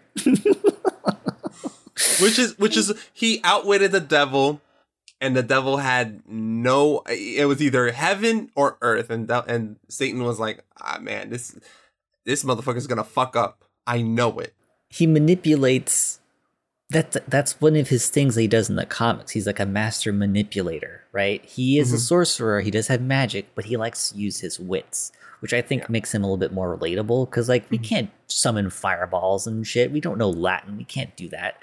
But theoretically, we could outsmart people. Yeah, so Constantine doesn't ever use like weapons like he does in the movie, the comic book version, which I guess it could be kind of annoying because he does do some like crazy magic stuff, and maybe that would have been more interesting to see in a movie because we've seen Keanu Reeves shoot people with guns. You know, Yeah. we've seen him do it a lot. But with magic, that would have been cool. Magic that that might have been really cool. That being said, the work that went into creating the props of this movie, Ooh, I'm glad you brought that up. incredible stuff. Like there was so much work in creating the demons. They they had to think about what kind of creatures they're going to be, but also the stuff that Constantine uses. Like when he's being confronted by Balthazar and he uses the dragon's breath, and Balthazar's like, I was born of fire. You can't do shit to me. And then he throws the holy water. He's like, okay, that's a little bit better. But then he, he reaches into his pocket and grabs these knuckles with little crosses on them. You see them for like maybe 10 seconds. But if you, the, I watched this uh, part of the behind the scenes stuff on the props, and they had inscripted Latin on on all of the around the the brass holy knuckles. One for each mortal sin on the knuckles, or for four of the seven deadly sins. And he's like, no one's gonna know this but me. But th- that's cool. And that's No, funny. that little detail. That little detail goes a long way. for for this movie for this Constantine character who's like a no- noir detective for exorcisms and demons and shit it makes sense for him to have that in his arsenal brass knuckles with crosses on them that do holy damage to, to demons or half breeds like that that's cool. I like that. That makes sense. Yeah, I mean, it, it, they went so much, and they went to into such great lengths to get the details right on these props. Like, there's a Latin phrase engraved in the side of Constantine's lighter, the Zippo one, mm-hmm. and it's uh, I can't say it because it's in Latin, but it's translated to "Let justice be done, though the world perish," and it's in a weird way, it kind of represents Constantine. You know, like to get justice at any cost. His friends may have died, but that's the price The fight in order on. to save humanity, to prevent mm-hmm. apocalypse from raining down on Earth. I I love that little detail. They have like pictures and scans of like what the spear of destiny, the the spear that was attributed to killing Jesus when he was crucified, what that was like. You know, like the they have like the crosses on the holy hand grenades that were actually ornaments with water. the holy the holy shotgun too The holy shotgun. It was great. It's funny you were talking about the the brass knuckles. According to uh, Francis Lawrence, Constantine's brass knuckles are made from gold that was blessed by a bishop during the Crusades. It's that little that little thing. You know what mm-hmm. I mean? Where it's like, whoa, these little details that none of us really got. But when but once the once they do come out, you're like, man, I noticed the crosses. I know this is badass. Which on some level is kind of why I'm like, well, that's why I'd wish he had used them a little bit more, you know? I, th- I think the is used enough of it because like Constantine in the comics was a manipulator, right? And how he wins in the movie is manipulating, and I think that is more interesting than um you know like a straight up action movie where he uses all these holy gadgets to to kill half breeds. Well, the I mean the ba- the ending is basically just a conversation. I mean, outside of the scene where you know all the half breeds are taken out with the shotgun, because we still get that. It's still a Hollywood yeah, film. it's still it's still like I, I think it's still enough of the action parts. But but uh, him killing the half breeds does not solve the problem, right? Gabriel is still gonna let out release Mammon. What gets him out is outwitting Gabriel Mhm. and talking to Satan, and he still saves Isabel. He doesn't fight Satan. He, you know, I'm I'm sure even uh, Constantine would have said that's a losing battle. You can't beat Satan, but I can outwit him, or or not outwit him. He becomes selfless, and he sacrifices his life. Because at that point, he's like, uh, "Look, I'm gonna go to hell. There's no way around this. I might as well save Isabel. Like, if I could save Isabel's soul, and I could get rid of Mammon from going onto Earth, my job's done. I could, I could go to hell knowing I did something right, and it's only then that that God saves him. That's really cool. Instead of having the Mhm. big climactic battle where he has to fight Satan one on one in hell, I mean, that could still be kind of cool on paper, but I think this was more interesting. Yeah. Yeah, I do I do like that. But the, with the little that we got from the props, I'm like, those are really cool. Like I remember the the holy shotgun from Oh, the yeah, yeah. video game. Like that, it was just so unique. And then if you like actually look at it, like a lot of work went into making it. And if you go into the behind the scenes stuff, it's like, wow, a lot of work went into making that thing. They even made things that that seem kind of insignificant seem a lot more significant. Like you know when they're being attacked by the flying half or demons out in the streets, Mhm. he wraps a cloth around his hand. So apparently, in the description in the commentary, the director says that that's actually cloth that Moses used at some point. That's how it was able to en- enlarge the flame and make it like a blinding light. And I'm like, there is no context for that anywhere in the film. So there's no way I would have known that that cloth belonged to Moses. But that is so badass.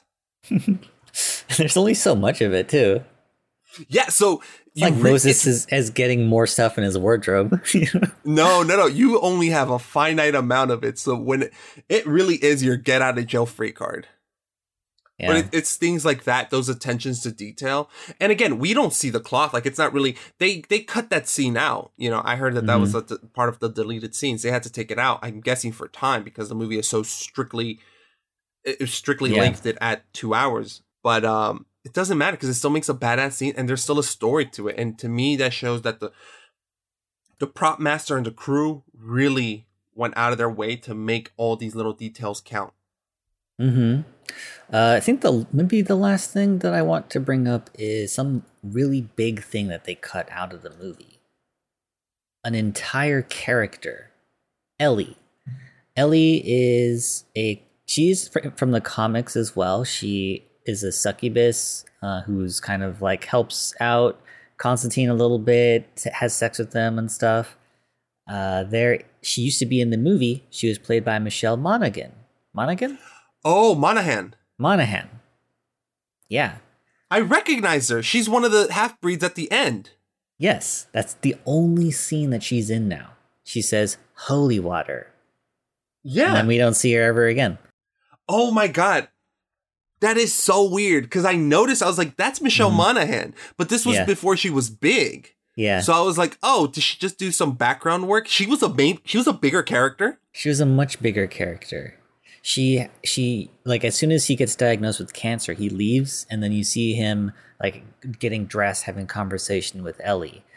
And he's like, "Is there anything you can do?" And then she's like, "Nope, LOL, haha."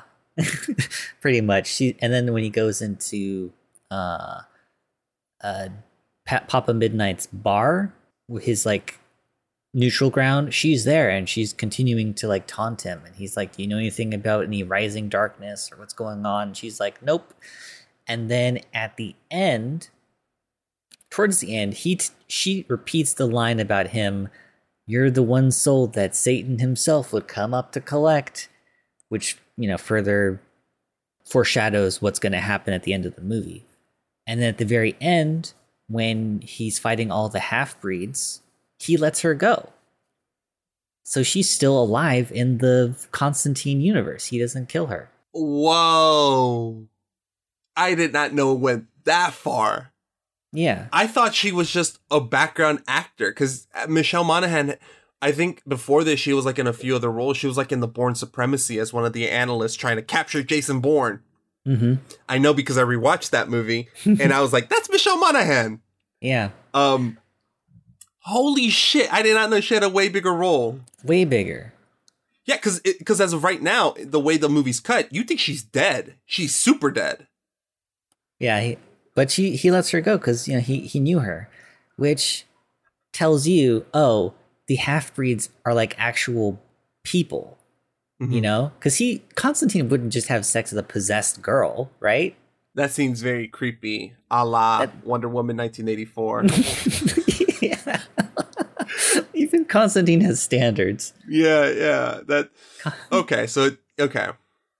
So that's why I'm like, I I get it, but I don't get it from the movie that the theatrical cut of the movie. Well, I, I I think it just goes down to Warner Brothers wanted this at a certain runtime. Well, it was it was a, a creative decision because they wanted to make the character of Constantine even more isolated. Mm. But I do think that it's it it adds more like the characters, the characters and the world that he's in is what I like about this movie. Mm-hmm. Yeah, the agreed. plot stuff with it with the I don't I don't like it. I think the Spear of Destiny stuff, I don't like any of that. I don't think you need those scenes at all. I would rather have Michelle Monaghan in the movie.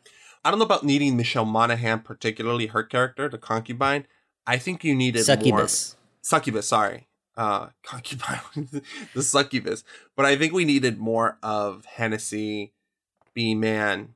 Uh, I'll take more Rachel Weisz. I'll take more Angela. But I think especially Balthazar and Gabriel because I think those are some characters that feels like they they had stuff removed. And I'm like, Michelle Monaghan, Definitely. in theory, could have been interesting, but when you've already got a, a great list of characters, use what you've got, you know. And if the keys to make him isolated, then yeah, take Mon- Michelle Monaghan out. Like, just make it so Constantine does not have sex with anyone. He's just lonely Well- and depressed, and not even sex will make him happy. Having sex with somebody who doesn't care that you're dying is pretty it'd be I don't know, that's pretty isolating, right?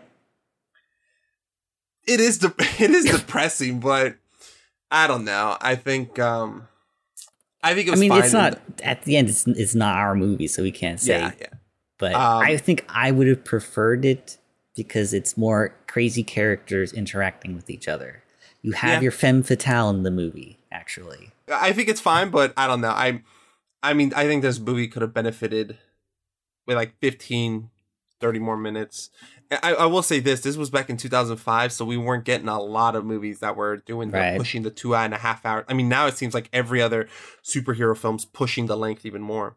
I'm not saying that the next Keanu uh, uh, Constantine might be that long, but I, I I feel like it might be pushing 210, 215, might maybe even Mm. 230. We'll see. We'll see. Hopefully, it'll be a little bit more focused for me, um, but and lean even heavier into the noir stuff. But those are my issues with the movie: the pace No, feel- and the repetitive information, which I think is kind of the same thing. Anyway, let's go into our quotes.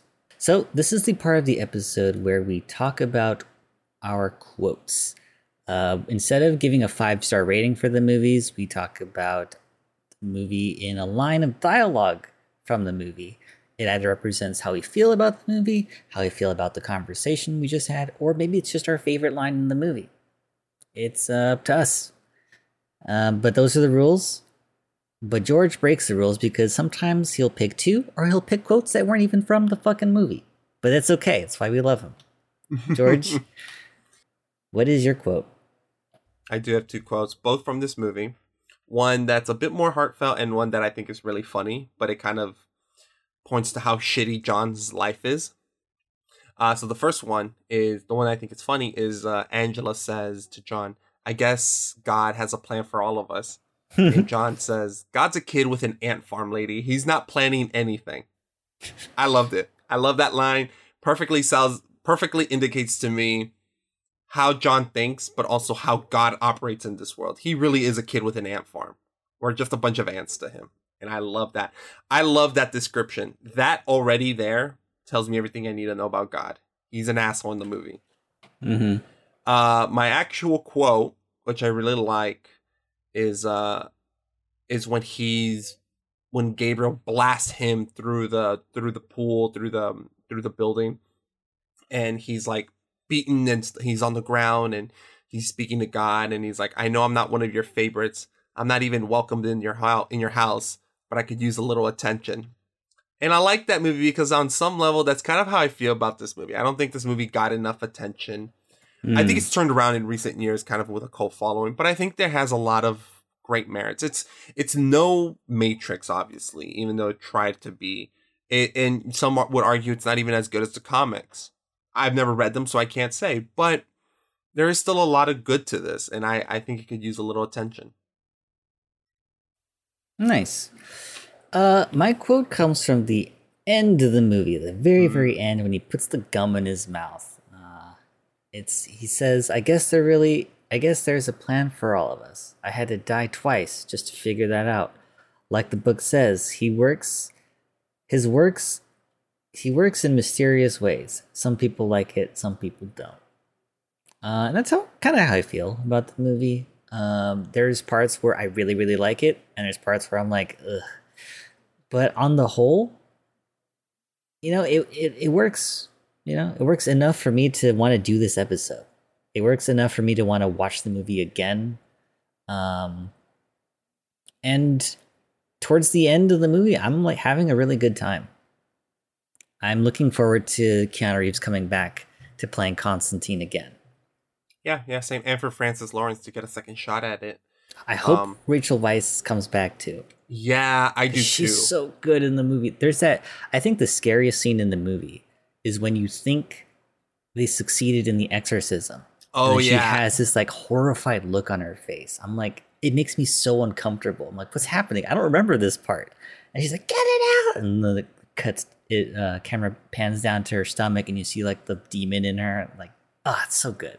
Yeah, I will say. Oh, that is something I did want to say. You know, for our spooky month, Constantine isn't really a horror film. It has horror elements. It's got action. It's got noir. It's got fantasy. It's got a lot of different things. Um, it does fit kind of nicely in the middle between Hellraiser and Hocus Pocus. You know, uh, it's not a big horror horror film, but if you're not a fan of horror, I think you could watch this and, and, and be fine because there are some spooky things in there, like that Mhm. demon coming out of her stomach is gnarly, you know, and Balthazar's face is like some pretty good body horror. You know, like with the half breeds, when the holy water penetrates their skin and they start smelting, melting, and you see like the green skin. Mm-hmm. That's some neat body horror. Like that's entry level body horror Yeah. and entry level. This has like entry level body horror, exorcism, uh, you know, kills, gore, and I'm like, okay, if you're a noob, this is a great film to start. There's a good barometer because if you can't handle this movie, ooh, then you, all right, we got to step back down. you got to maybe go with Hocus Pocus for a while. Yeah. All right. Well, that's enough for this episode. We will see you. Well, you can find us on social media on Twitter, Instagram, and TikTok at retrograde underscore pod. Retrograde underscore pod. We also have a YouTube, uh, retrograde podcast, three words. We have a Discord. Just DM us on our socials and I'll invite you in. Um, we will be coming out with a another spooky themed episode in two weeks. Uh, we will be covering John Carpenter's The Thing. Yeah. So I'm this is a this is a good one. This is like a straight horror classic, body horror, real legit shit. Like it's this is probably the scariest movie on the on what we've done so far. I'm really excited, man. This is gonna be a good one. I've never Don't seen it. I'm excited too. Oh, oh, John Carpenter and Kurt Russell, match made in heaven. So I'm excited. Absolutely. Okay. Well, with that, we will see you in two weeks. Bye bye.